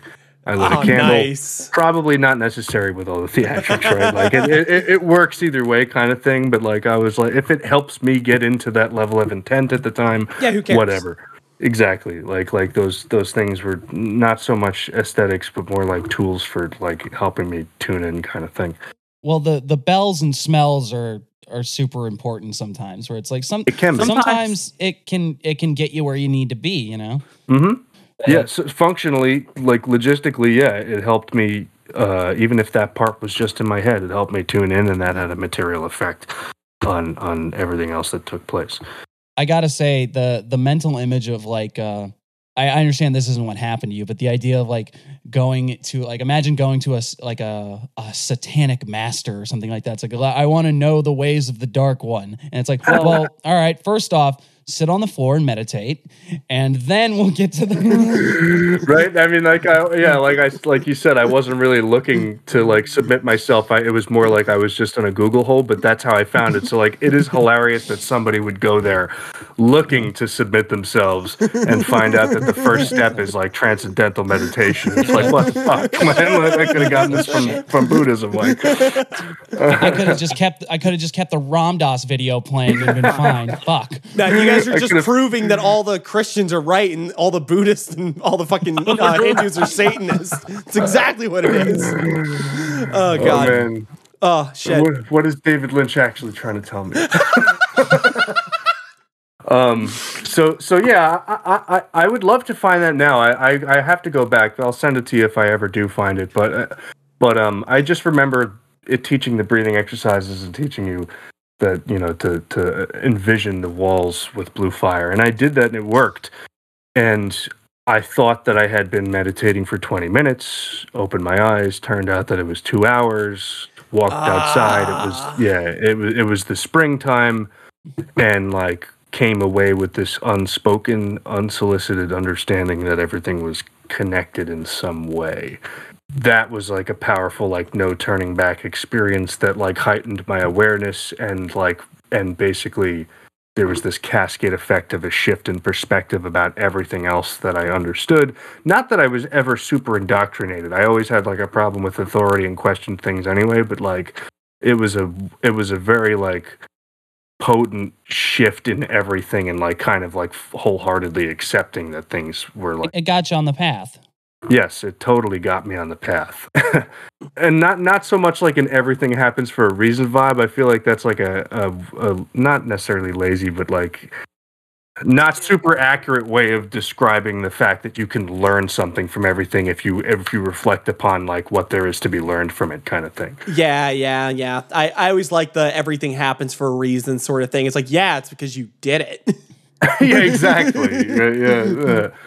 Um, in in many cases, yes. Um, so so yeah, that was my first experience with meditation. Then I came to find out that like not that I was interested in pursuing it further because of that. I realized that you can meditate through anything. That just happened to be the first time I found the instructions. But then I found out that that sect of Satanism was teaching like if you're bargaining with this entity it, it's not necessarily evil which i found interesting. I was like that's interesting but it, one of the things that scared the main thing that scared me away aside from the fact that it's fucking satan i was like why would i do that?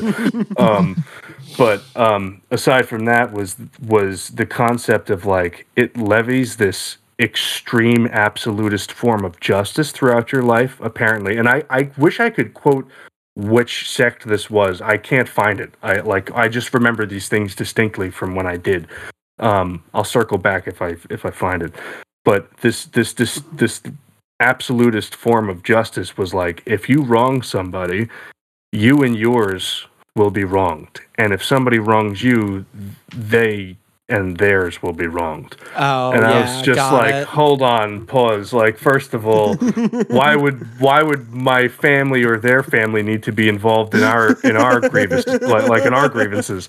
You know, that was like number one. Like, that's kind of fucked up. Number two was like everybody makes mistakes, like, and like those mistakes are to be learned from, and like the the impact of you learning from that mistake and making the right decision next time and for the next thousand instances could be a much more net positive impact than that one time that you made the mistake. So it's like, well, why the fuck should me or somebody that didn't even have to do with this decision pay for for, for that? You know, uh, so that Hammurabi eye for an eye kind of justice, I was like, like not only is this Satan, but like, um, I don't think anybody's ready for that. Why would anybody welcome that to their lives? So then I just you know, ended up watching David Lynch transcendental meditation videos instead, like, or Alan Watts or whatever.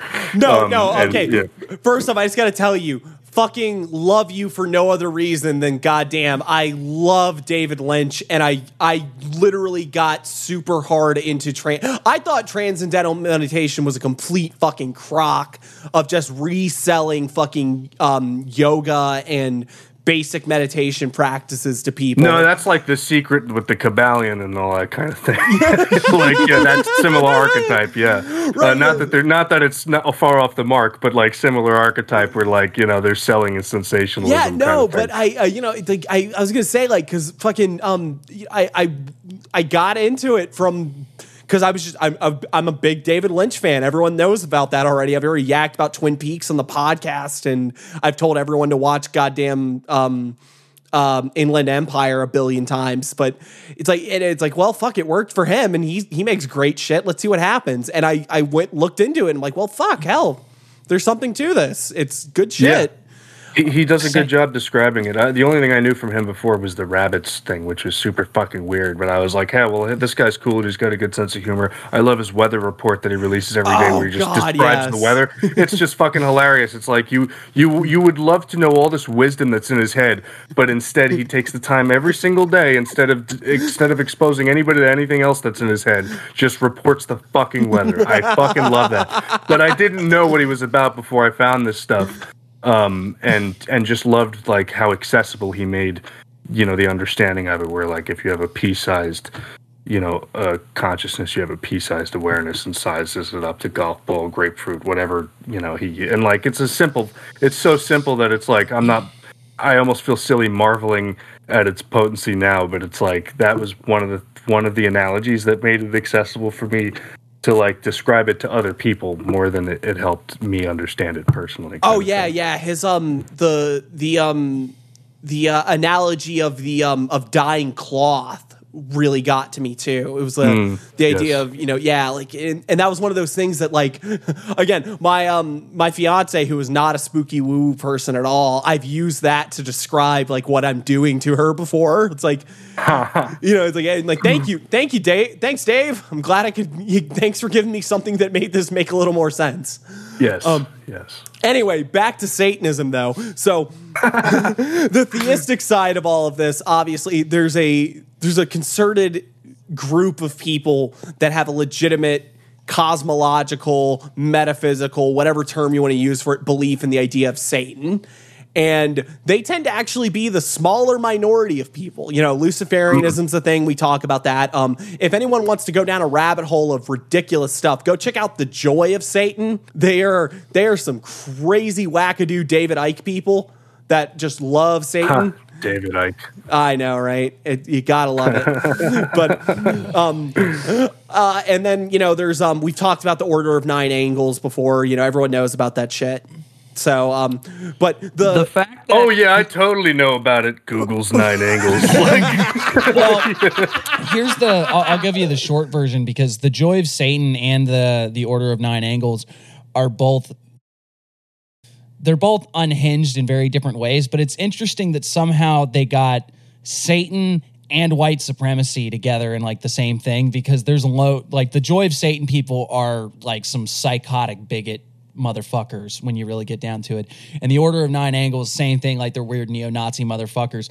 But it it really hits me on this weird idea of like it's still that edgy contrarianism sort of thing, where it's like oh, they're all sa- they like obviously the answer is the exact opposite of everything I was told growing up. So when they were telling me like, you know, hey, racism's bad and you know, read the Bible. So uh, obviously the answer is You hail follow that Satan. line and- across everything. Yeah. yeah. Well, Yeah. I mean, I, I, I don't want to go like super deep into it, but there's a very real there's a very real line of thought that um, modern liberalism, as it's descended from the Enlightenment, is entirely informed by Judeo-Christian values. So I kind of understand how people could get down the rabbit hole of like, if all that shit is bad, clearly God is bad, and I should go bat for the other team. It's like I don't agree with it, but it, like I, I can see the logic behind it at least. It's funny. I, I was talking to co-host about how like the pendulum often swings from one extreme to the opposite Yeah. extreme before the momentum slows and it lands in the middle. If it even belongs in the middle, sometimes, the, as co-host mentioned, uh, maybe Gray like fallacy. always being like yeah, the gray fallacy, or always being like based centrist all the time. Like you know, obviously that that's kind of a cop out too. You know, it is an interesting example. It's like it's it's a it's an example of that. Look, Uh, some of us say we should eat babies. Some of us say that we shouldn't eat babies. Clearly, we need to meet in the middle and just eat a couple babies, right? Yes, just one or two. one or two.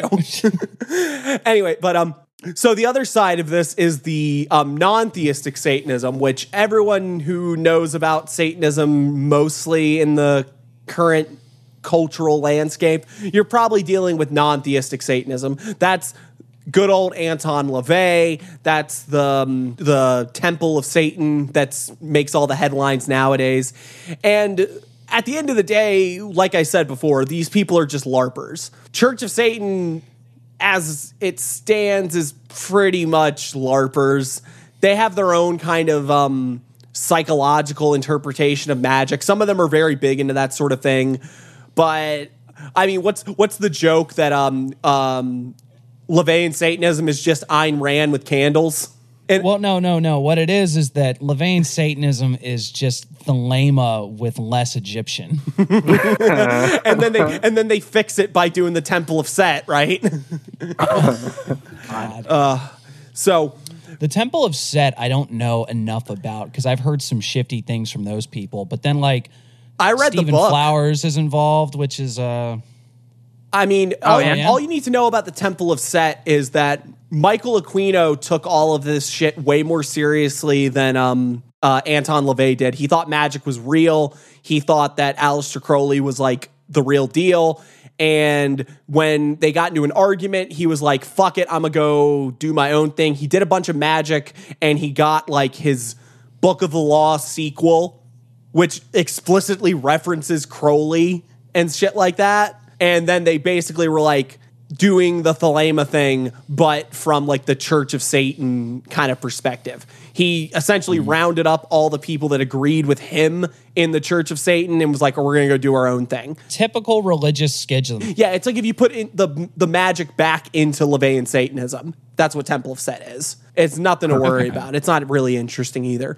But the Temple of Satan is kind of funny to me because if we say that LaVeyan Satanism is Ayn Rand for fuck it with uh, candles and shit, then Temple of Satan is like what's that fucking book? Uh, How to be anti-racist with candles. Okay. it's like and here's the thing. It's like i don't disagree with any of the messages they're putting out.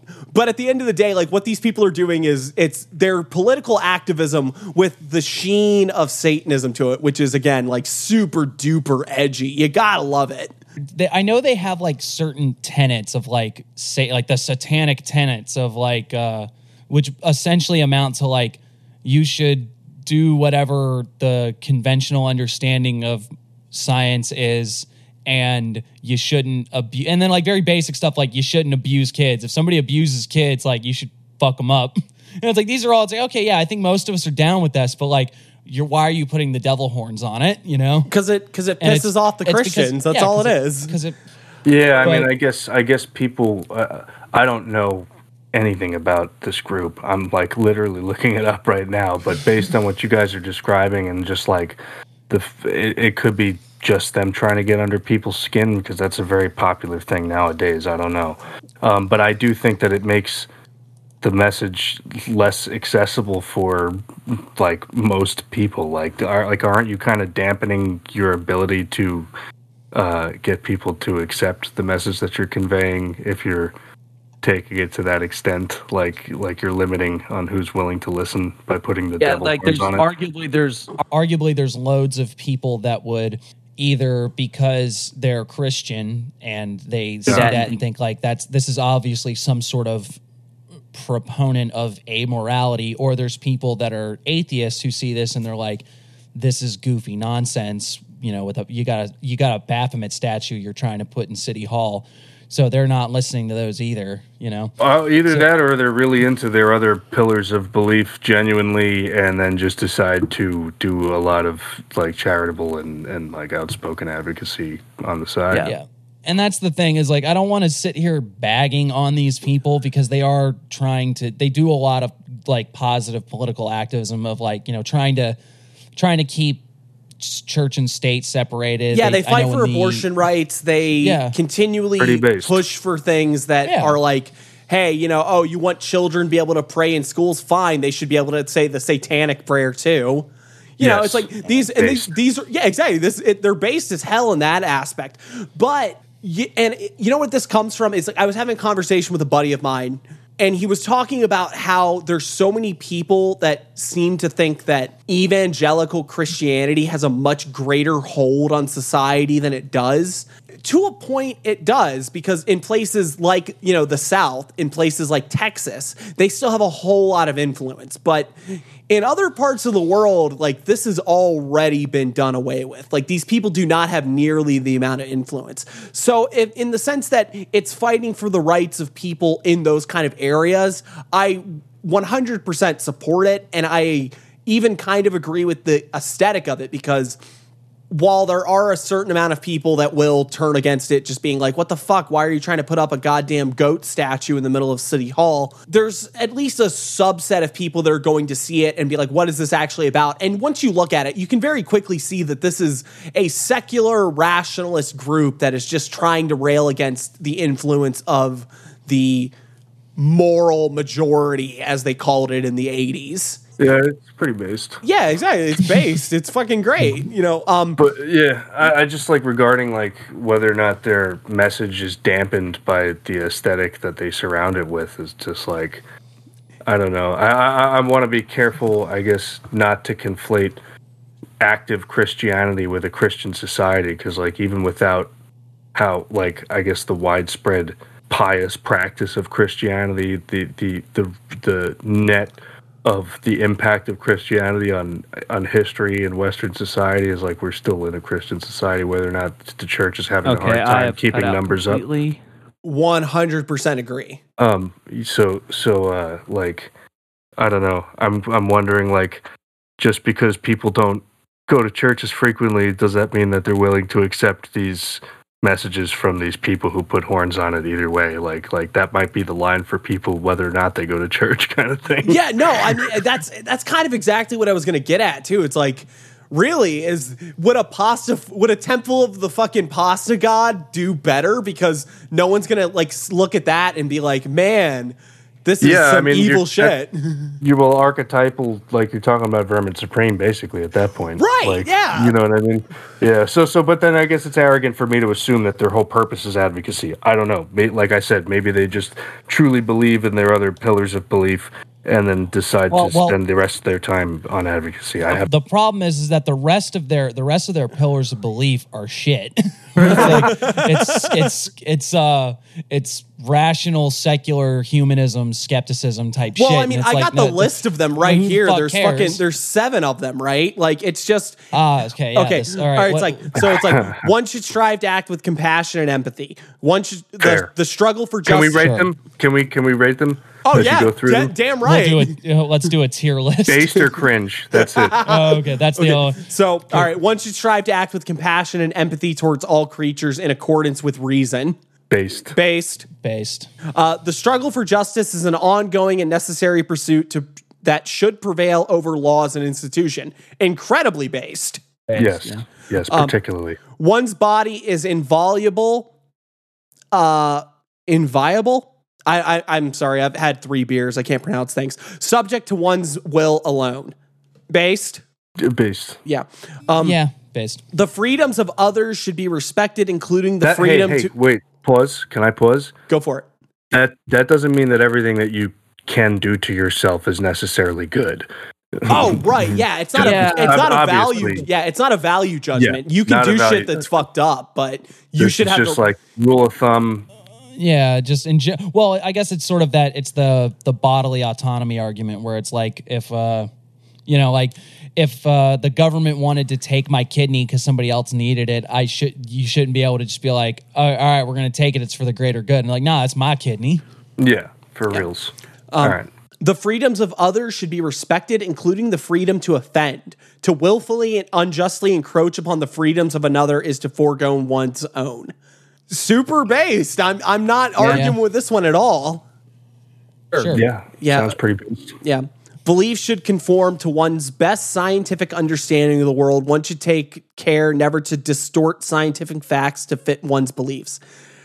Uh, kind of Oh. cringe. Cringe. Kind of cringe. Uh, yeah, cringe, cringe. cr- I'm gonna go with cringe. I hate that I created such a dichotomy. Maybe there could be another one because, like, at this point, it depends on your definition of scientific. Because for me, science is not a dogma; it's a methodology. Exactly. So, like, yes. So, Yeah, like, this is really what I'm getting to when they're talking like what their core tenets are is is like the current understanding of materialism. So if you if we were to go talk about the the weird kooky experiences we have, they'd be like, that doesn't sound very scientific. Mm, uh, let me call up Randi.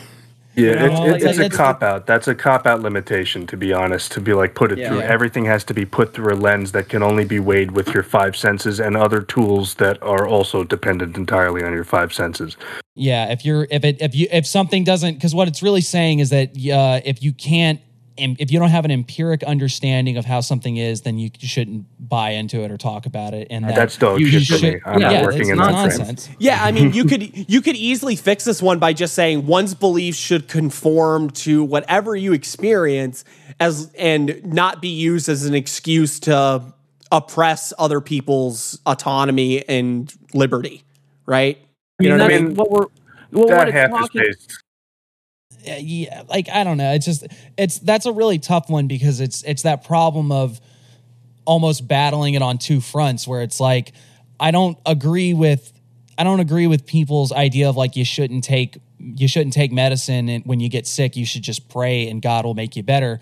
But i also don't think that i don't think that um like you know i'm trying to think of a good example but like you know uh the entire concept of faith healing, for example, has a has a certain psychosomatic basis for why it works. But if you try to talk to somebody about that, they're like, "No, this is all nonsense, and it doesn't. We, I can't point to why it works. So you're, you know, th- this is all hokum and nonsense." Yeah. Yeah, I mean, you're still observing things. Like I don't have to write a paper to observe Yeah, things exactly. and observe a pattern and then make a conclusion. Like like and and to be honest, the only reason I would do that is if I wanted to earn the respect of academia, which I don't really care to do because like that's not what I'm set out to do.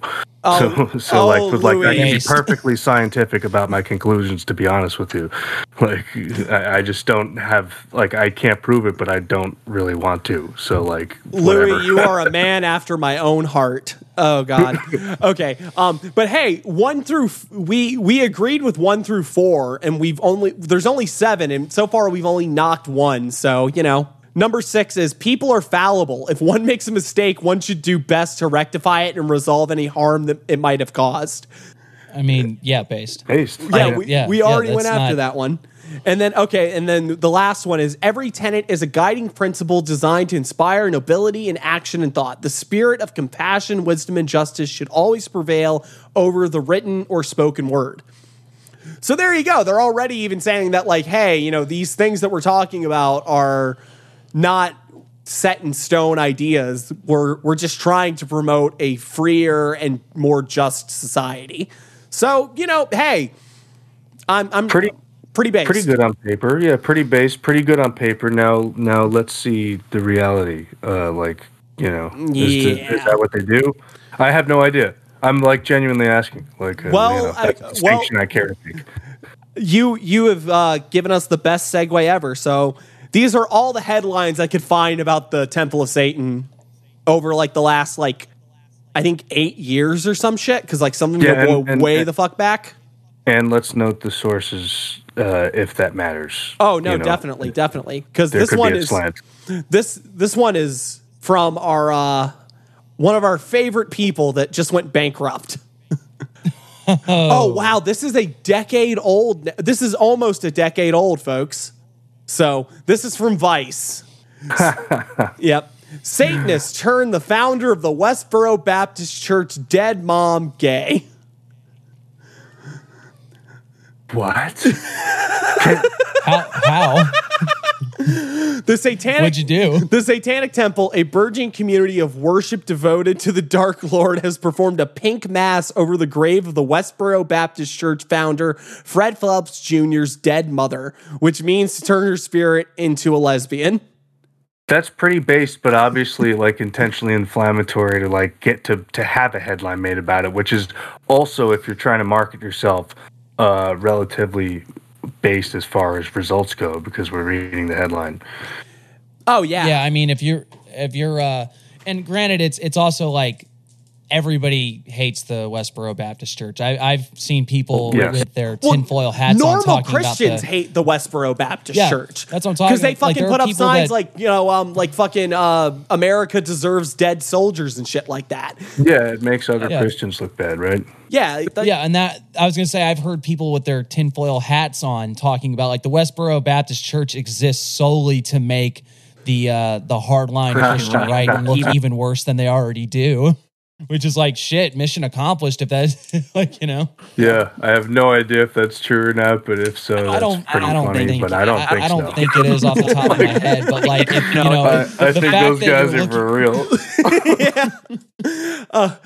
But uh, my only problem with this, right, is that like they're doing it just to piss people off. Like I wish that somebody was committed to doing this pink mask to turn somebody gay. Like I w- in the in the scientific illuminism chaos magic side of things, like I want to see if you can make someone gay. I would like to see that. I want to Yeah. see that ritual happen. Yeah, I'm curious. well, it's very easy to claim a dead person's gay because like they can't come up and contend with you about it. Well, Well, in in general they won't, but For the most part, she's not she's, not not, giving- giving an Don't too interview for anybody. yeah, yeah, yeah. in a very general way. Oh wow. Okay. this- Hang the on. ghost of Uh, this woman This is- is the follow up to that. Is uh, Mississippi police want to arrest the Satanists who turned dead people gay? and and did, did they?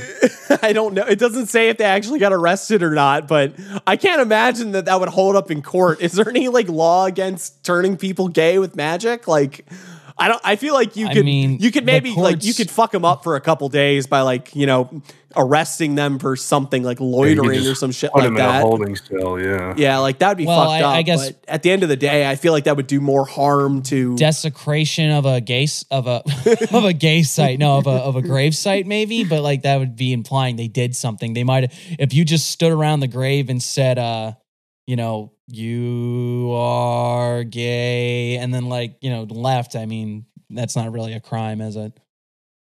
I just want to know how they measure the results. yeah yeah how did you how do you because that's the whole point is like if you can't point to what happened as a result you know then it's not really a magic ritual is it it's just you know you just did you just did a thing you know although is this uh is this like the the mormon thing where mormons will like do post like uh posthumous baptisms and stuff oh, I didn't even think of that.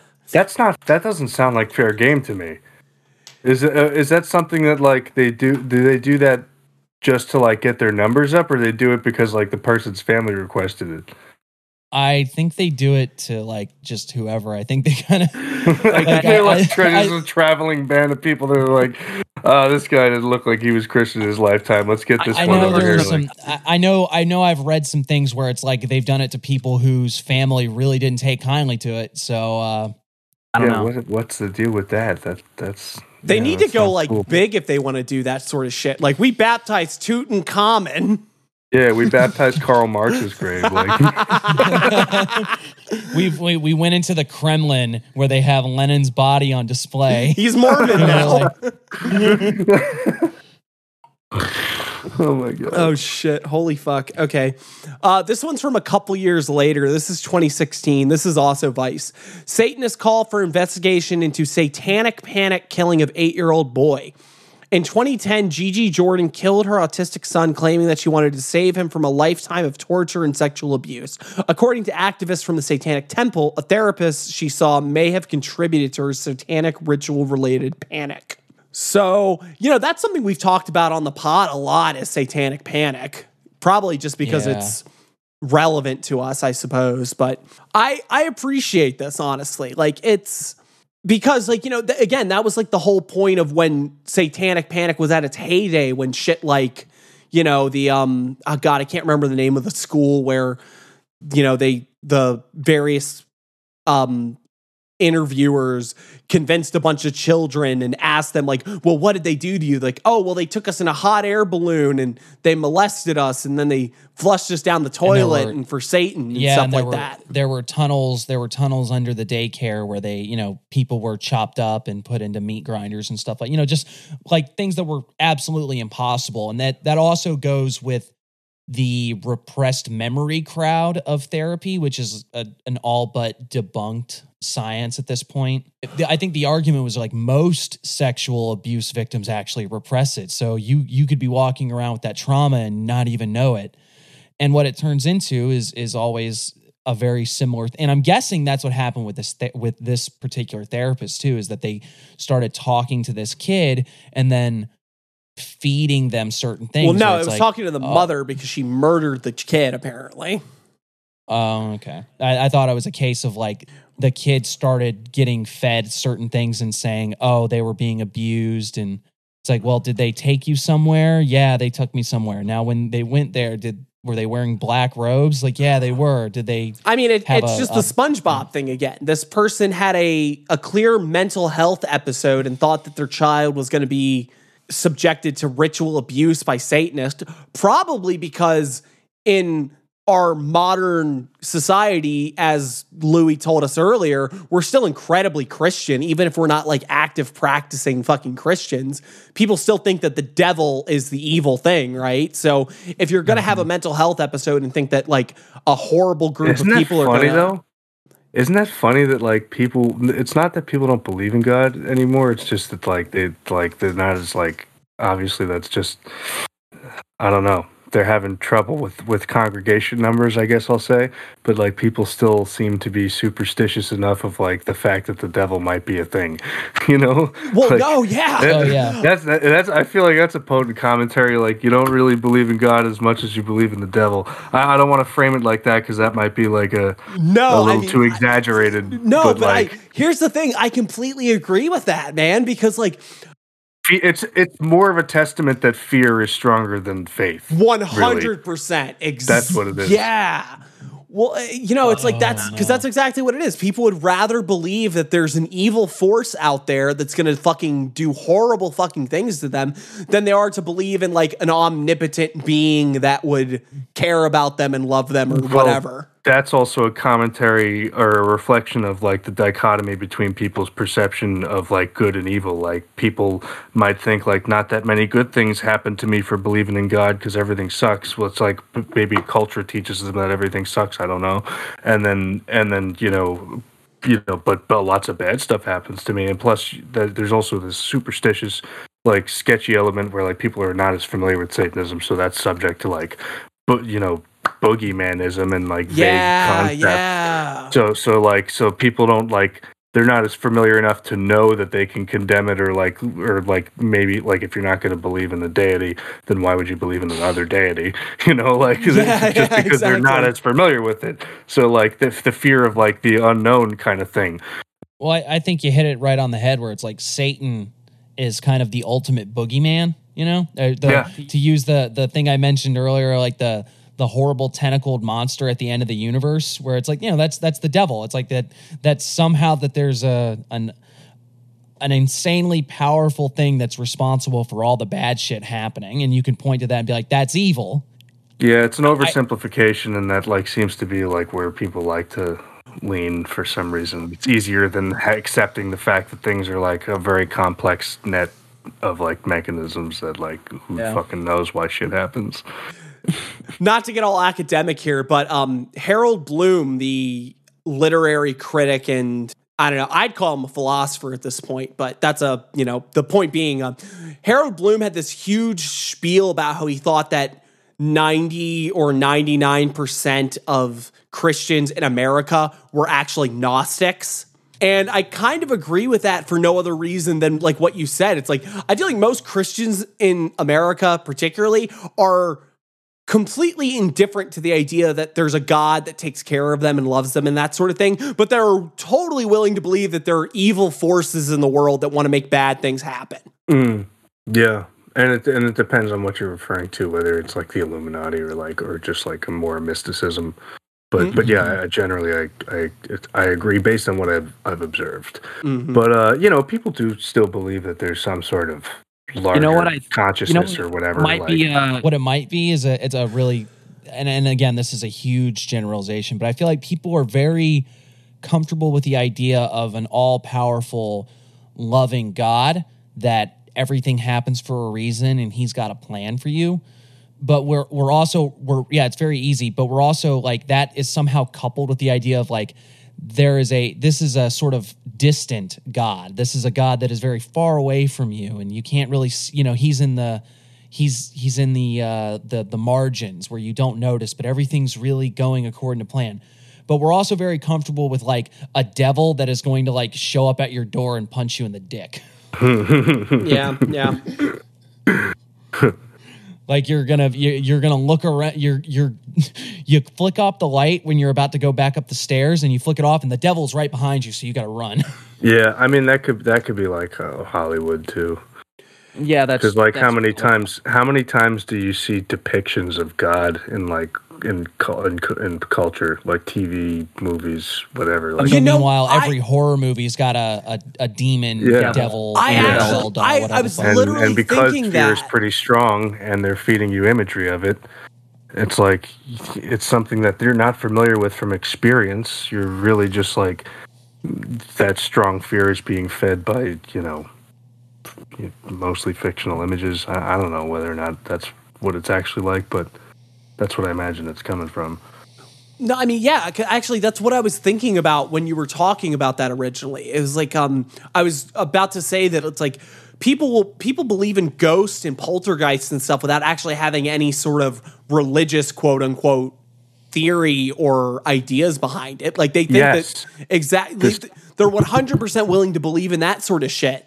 Right. This, but the same way that they're willing to believe that like like you can manifest things through thought, or or willing to believe that like there's a, a, a non-fictional version of the Force, like Yeah. just be, just again just from experience, like just from experience alone. So like you know maybe the fact that uh, congregations are having trouble or, or like churches are ch- having trouble keep congregations is not because people are less spiritual but just because they're less dogmatic about organized religion kind of thing but like it's it's you know it's part of this this being part of this net is like part of the human experience and if you're paying any attention at all which really is all that's all it's about you know you could you could on it in, in my opinion you could throw all the rituals away as long as you're being mindful like that's you're a magician either way um, as long as you're being mindful and you're coupling all of your experiences with introspective analysis so that they're not wasted and like this of course as you know like things will keep happening to you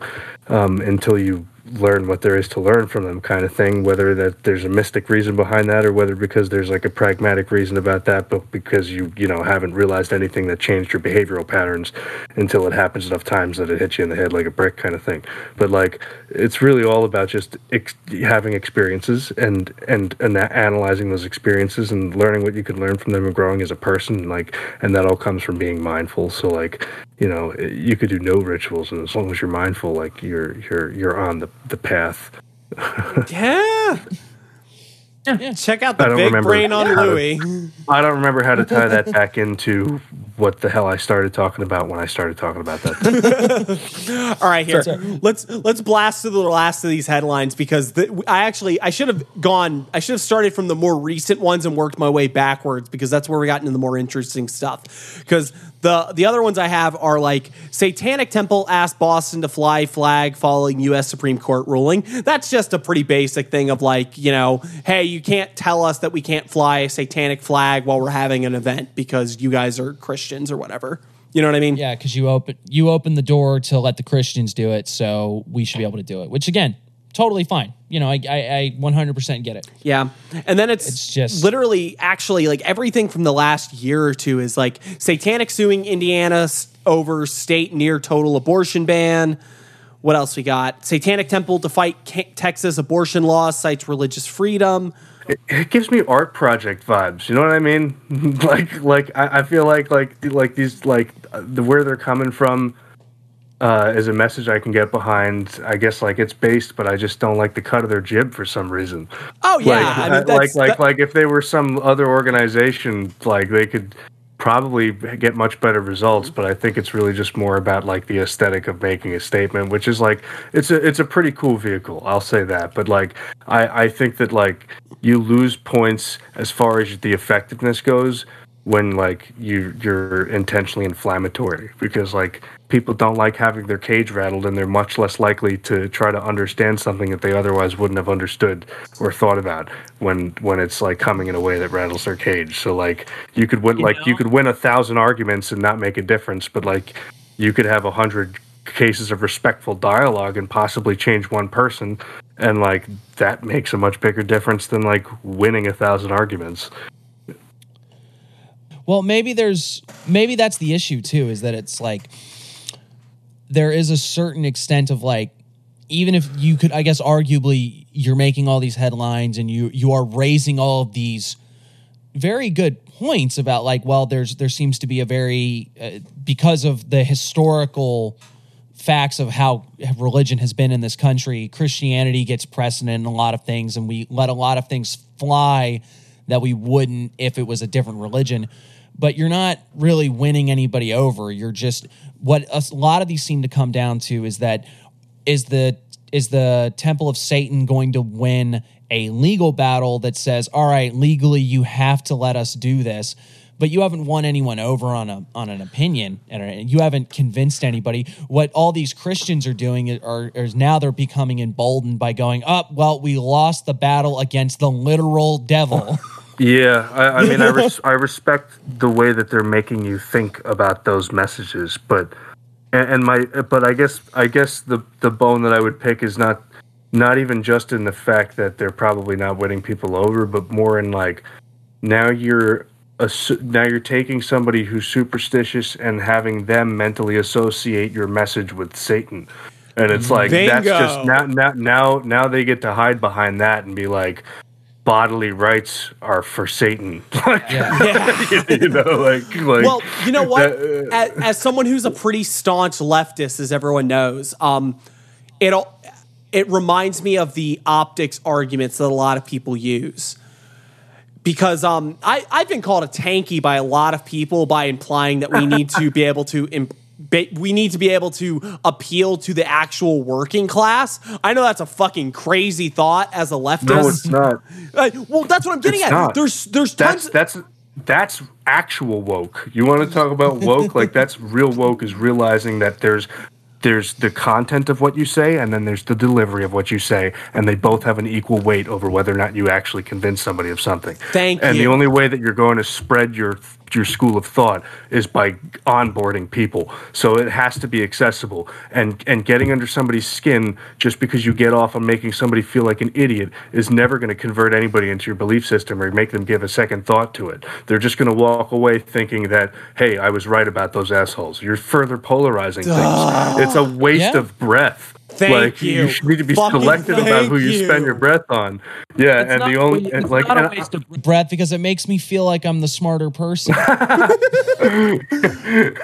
take that to the bank, I guess. I don't know, Uh, you know, but like, and and people do, people do like like you know, people sell uh, self righteous rage about like pre existing opinions. Like that's one of the biggest industries. You know, you get a lot of clicks, a lot of ad revenue like that. But like if you're actually trying to spread your message, like it's not so much that you should stoop down to pieces of shit level or whatever, like they deserve to to to your time or anything. But like if you're actually trying to get somebody to think differently, like you should do it in a way like that's like a respectful dialogue, so that you both walk away with maybe some understanding of each other. And like that's not going to happen as long as people get off on putting people down. Yeah. Well, and the other thing too is, God forbid you talk to somebody you disagree with respectfully, like they're Yeah, a human right? being, and then maybe you learn something that you didn't know from this person. You know? Yeah, Yeah. God, God forbid, God forbid you not take it personally that they were subject to a different brand of propaganda than you were. Yep. Oh my god. Oh, Louie, I fucking love you. Um, anyway, so uh, I'll, I'll end on this little story here just because we brought up the leftist. Well, correction, I brought up the leftist pick. I tried to unionize one of my workplaces, right? Based. and I was in the deep south, and you would be, in fact, not you specifically, but the royal you, but all of these, especially the the urban liberal crowd, would be shocked by the amount of people in the south that if you just talk to them about ideas in a very basic sense, and don't use words like communism. Don't use words like unions. Mm. Don't no use- buzzwords. Yeah, exactly That's part of the rule. don't sit there and talk to them about like hey you know the republicans are doing this if you just talk to them about the ideas they will all readily agree with you. You know how many people i had just sitting there going like yeah that's 100% real. Like that Yeah. this is exactly what it's like. If you just don't fucking default to your basic bitch political ideology bickering and just talk to them mm-hmm. about like hey, you know what would do better for workers in general? You know, the the normal person who's like working a job, trying to feed a family and shit, they will readily agree with you. But the minute you say something like, oh yeah, and you know, it's like it's people like Donald Trump or Mitch McConnell and stuff, they'll instantly turn the fuck off. The Yeah. minute you mention Bernie Sanders, as much as I, you know, fucking love the guy, they will fucking turn their brains off and immediately give up. And it's what you said. It's because they've been given a different kind of propaganda. And what's the smarter idea? That you talk to them about ideas and you try to bring them around to your way of thinking, or you get mad that they don't agree with the fucking people that you think are good. Yeah, I mean uh, that that's a that's a very available avenue to having dialogue is like removing buzzwords and using Socratic method. Yeah. like Who would have thunk it? yeah. Ugh. yeah. All right. Well, with that, I guess it's time for the palate cleanser, and God, do we need it after this episode? So I get to ask two people this time, and I'm pretty happy about it. How goes the work? Oh man. Do I have to go first? I'll go first if you want. yeah, go ahead. I need a second to think Okay. about it. Okay. Um, as far as my, I mentioned, I think in the last episode or the one right before that, I was doing a lot of work on my internal landscape of. I, I've been, I've been looking at uh, certain behavioral patterns and thought patterns that have been going on that I'm not, you know, I'm not really happy with. Uh, some some dwelling on past mistakes, sort of type stuff. So, I did some work to try to to cut those cords. You know what I mean? The to sort of break away from things that it's like, all right, that stuff's in the past. It's you know, I, I can't say that the repercussions aren't still around, but it's well past the breaking point. I'm just gonna I need to I need to make some kind of uh I need to get some kind of space between me and this issue and I need to stop thinking about it. And it's worked mostly and it's it's interesting on a practical level how uh doing weird stuff like going into a trance state and interacting on a symbolic level will have that subconscious implementation where it's like all right i you know i visualized this and i i uh i did i, I got myself in this mental state and I, I conjured up these images and i did this. And that actually translates to i don't think about this thing the way that i did you know? I it's not anything earth shattering but it's effective. So you know i guess it's yeah. It doesn't have to be earth shattering.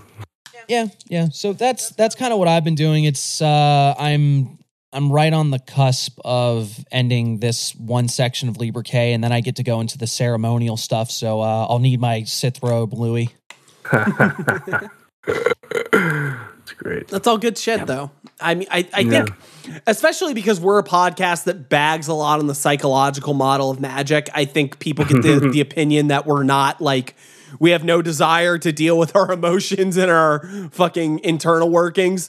But it's, it's good stuff and it's an underrated thing because I, I truly believe that if you don't have a control of what's going on inside, at least to a point, you're not going to be able to do magic effectively. If you're constantly panicked by all of your internal emotions and all of your fucking all the what ifs that keep you up at night and shit. You're not gonna be able to do magic effectively because you're gonna just sit there and be paranoid doing magic to try and fix all the terrible things that might happen.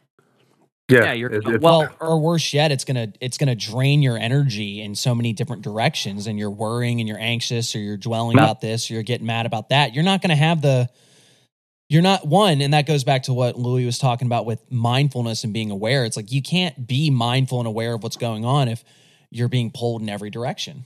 yeah, if you're in a panicked state like that, Yeah. Mm-hmm. layers on too many things over your true self, and like you're Yeah. distracted. All right, Louie, what about you? Um, to be honest, I've had something that's been like a big obstacle in the way of my path for a while, and like uh, mostly in the form of work, to be honest with you, and um, like like my job, like income, actual work, like Gotcha. like yeah so i i have i've bought a few books recently that like i've read a little bit of and i've been like trying to basically do research more than i've been like practicing per se. Like i need to get back into the ha- into the routine of meditating more often and and, and things of that nature.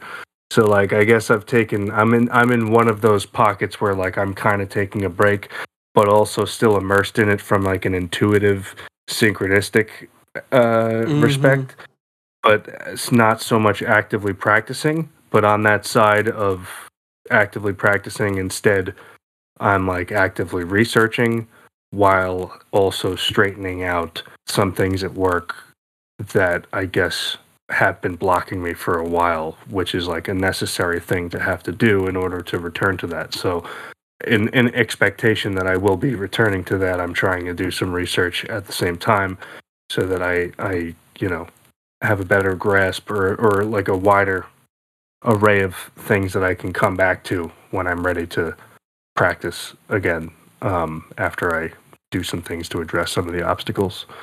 So I guess in, in a way, still doing the work in some respect. It's definitely like part of the path, but it's like a partially a break from the path, which is part of the path. I mean, the river still reaches the sea. Nah, Louie, I I 100% vibe with that in almost a synchronistic kind of way because um for the last like few weeks work, you know, the actual fucking daily grind work kind of bullshit has been that's that's it's the it's the exact same thing. It's been a complete drain on my ability to do the work and I've I've managed to keep up my normal daily practice kind of shit, you know, which but it's not much. And what I've really gotten into is being very reactive, trying to do works to deal with like the issues that I have at the moment. And I won't say it was right this moment that I realized it, but it was um definitely the lead up to this that I kind of realized that like, you know, you've been reading a lot and you've been trying to do ritual and such whenever you have the available time, especially when you feel like it was a huge thing that you need to do right this second. I, I I've been trying to personally straighten out things on the material level so I can get back to the work that feels meaningful and purposeful for myself. No, it's not wasted time if you're spending time figuring out how to roll out the red carpet. Fuck right. 100%. Yeah. Um, the the only big thing I did is uh, during the eclipse, I took on an initiation in a way that the authorities of that initiation would probably not approve of. But hey, you know what? If you guys make a a uh, video of an initiation ritual, you need to remember that this uh, video could be viewed by people that weren't there at the time. So you know what? Uh-huh. Hate to tell you Uh-huh. this, but you just gave me that initiation. Hate it for you. oh man. With that, this has been Chaos Magic News. All and right. it has been a pleasure serving with you. It's been an honor. As always, if you are part of a satanic operation driven entirely by optics, maybe, just maybe, try talking to somebody. Yeah. Yeah. Little dialogue. So, if you want more from us, you can find us at chaosmagicknews.com where we have articles, links to the pod, interviews with some of the best and brightest in the field today. We're on social media at Facebook, Twitter, Instagram, all at Chaos Magic News. You can pretty much find whatever you need from us from there. And with that, because we have a guest, Louie, would you like the last word? Um. Oh boy, this is so much pressure. Uh, there's so many different types of words. Um, Wait, wait, wait, wait, wait, guys! We forgot to plug the super male vitality supplements. Can we? oh, dial it back. I, I look. I I don't. I can't keep paying these monthly payments. I have a whole storage unit full of gas station big pills. I'm not. I, I'm. I'm not. I don't. They work. I'm. They work. Buy them. That's. I don't need to expand upon it. They do exactly what they think. What you think that they do. Um, but help me because. Uh, this is really eating into my monthly budget. Um, They're just gonna end up out in the woods for the critters. Yeah, you know, honestly, if anything, do it so that you don't have critters ravaging your gardens because they're all out there full torque right now if I dump all this stuff in the woods. Which I'm not saying I'm gonna do, but it could it would be a shame if that happened. All right, folks, we will see you next time. You want to fight the system, you got to farm your own crop, and like there might be a problem if I have to dump these in the woods. And and the raccoons and possums are full torque, and the squirrels, the groundhogs. You've seen the videos. Okay, all right. Bye, Thank bye, you. folks. Oh my god.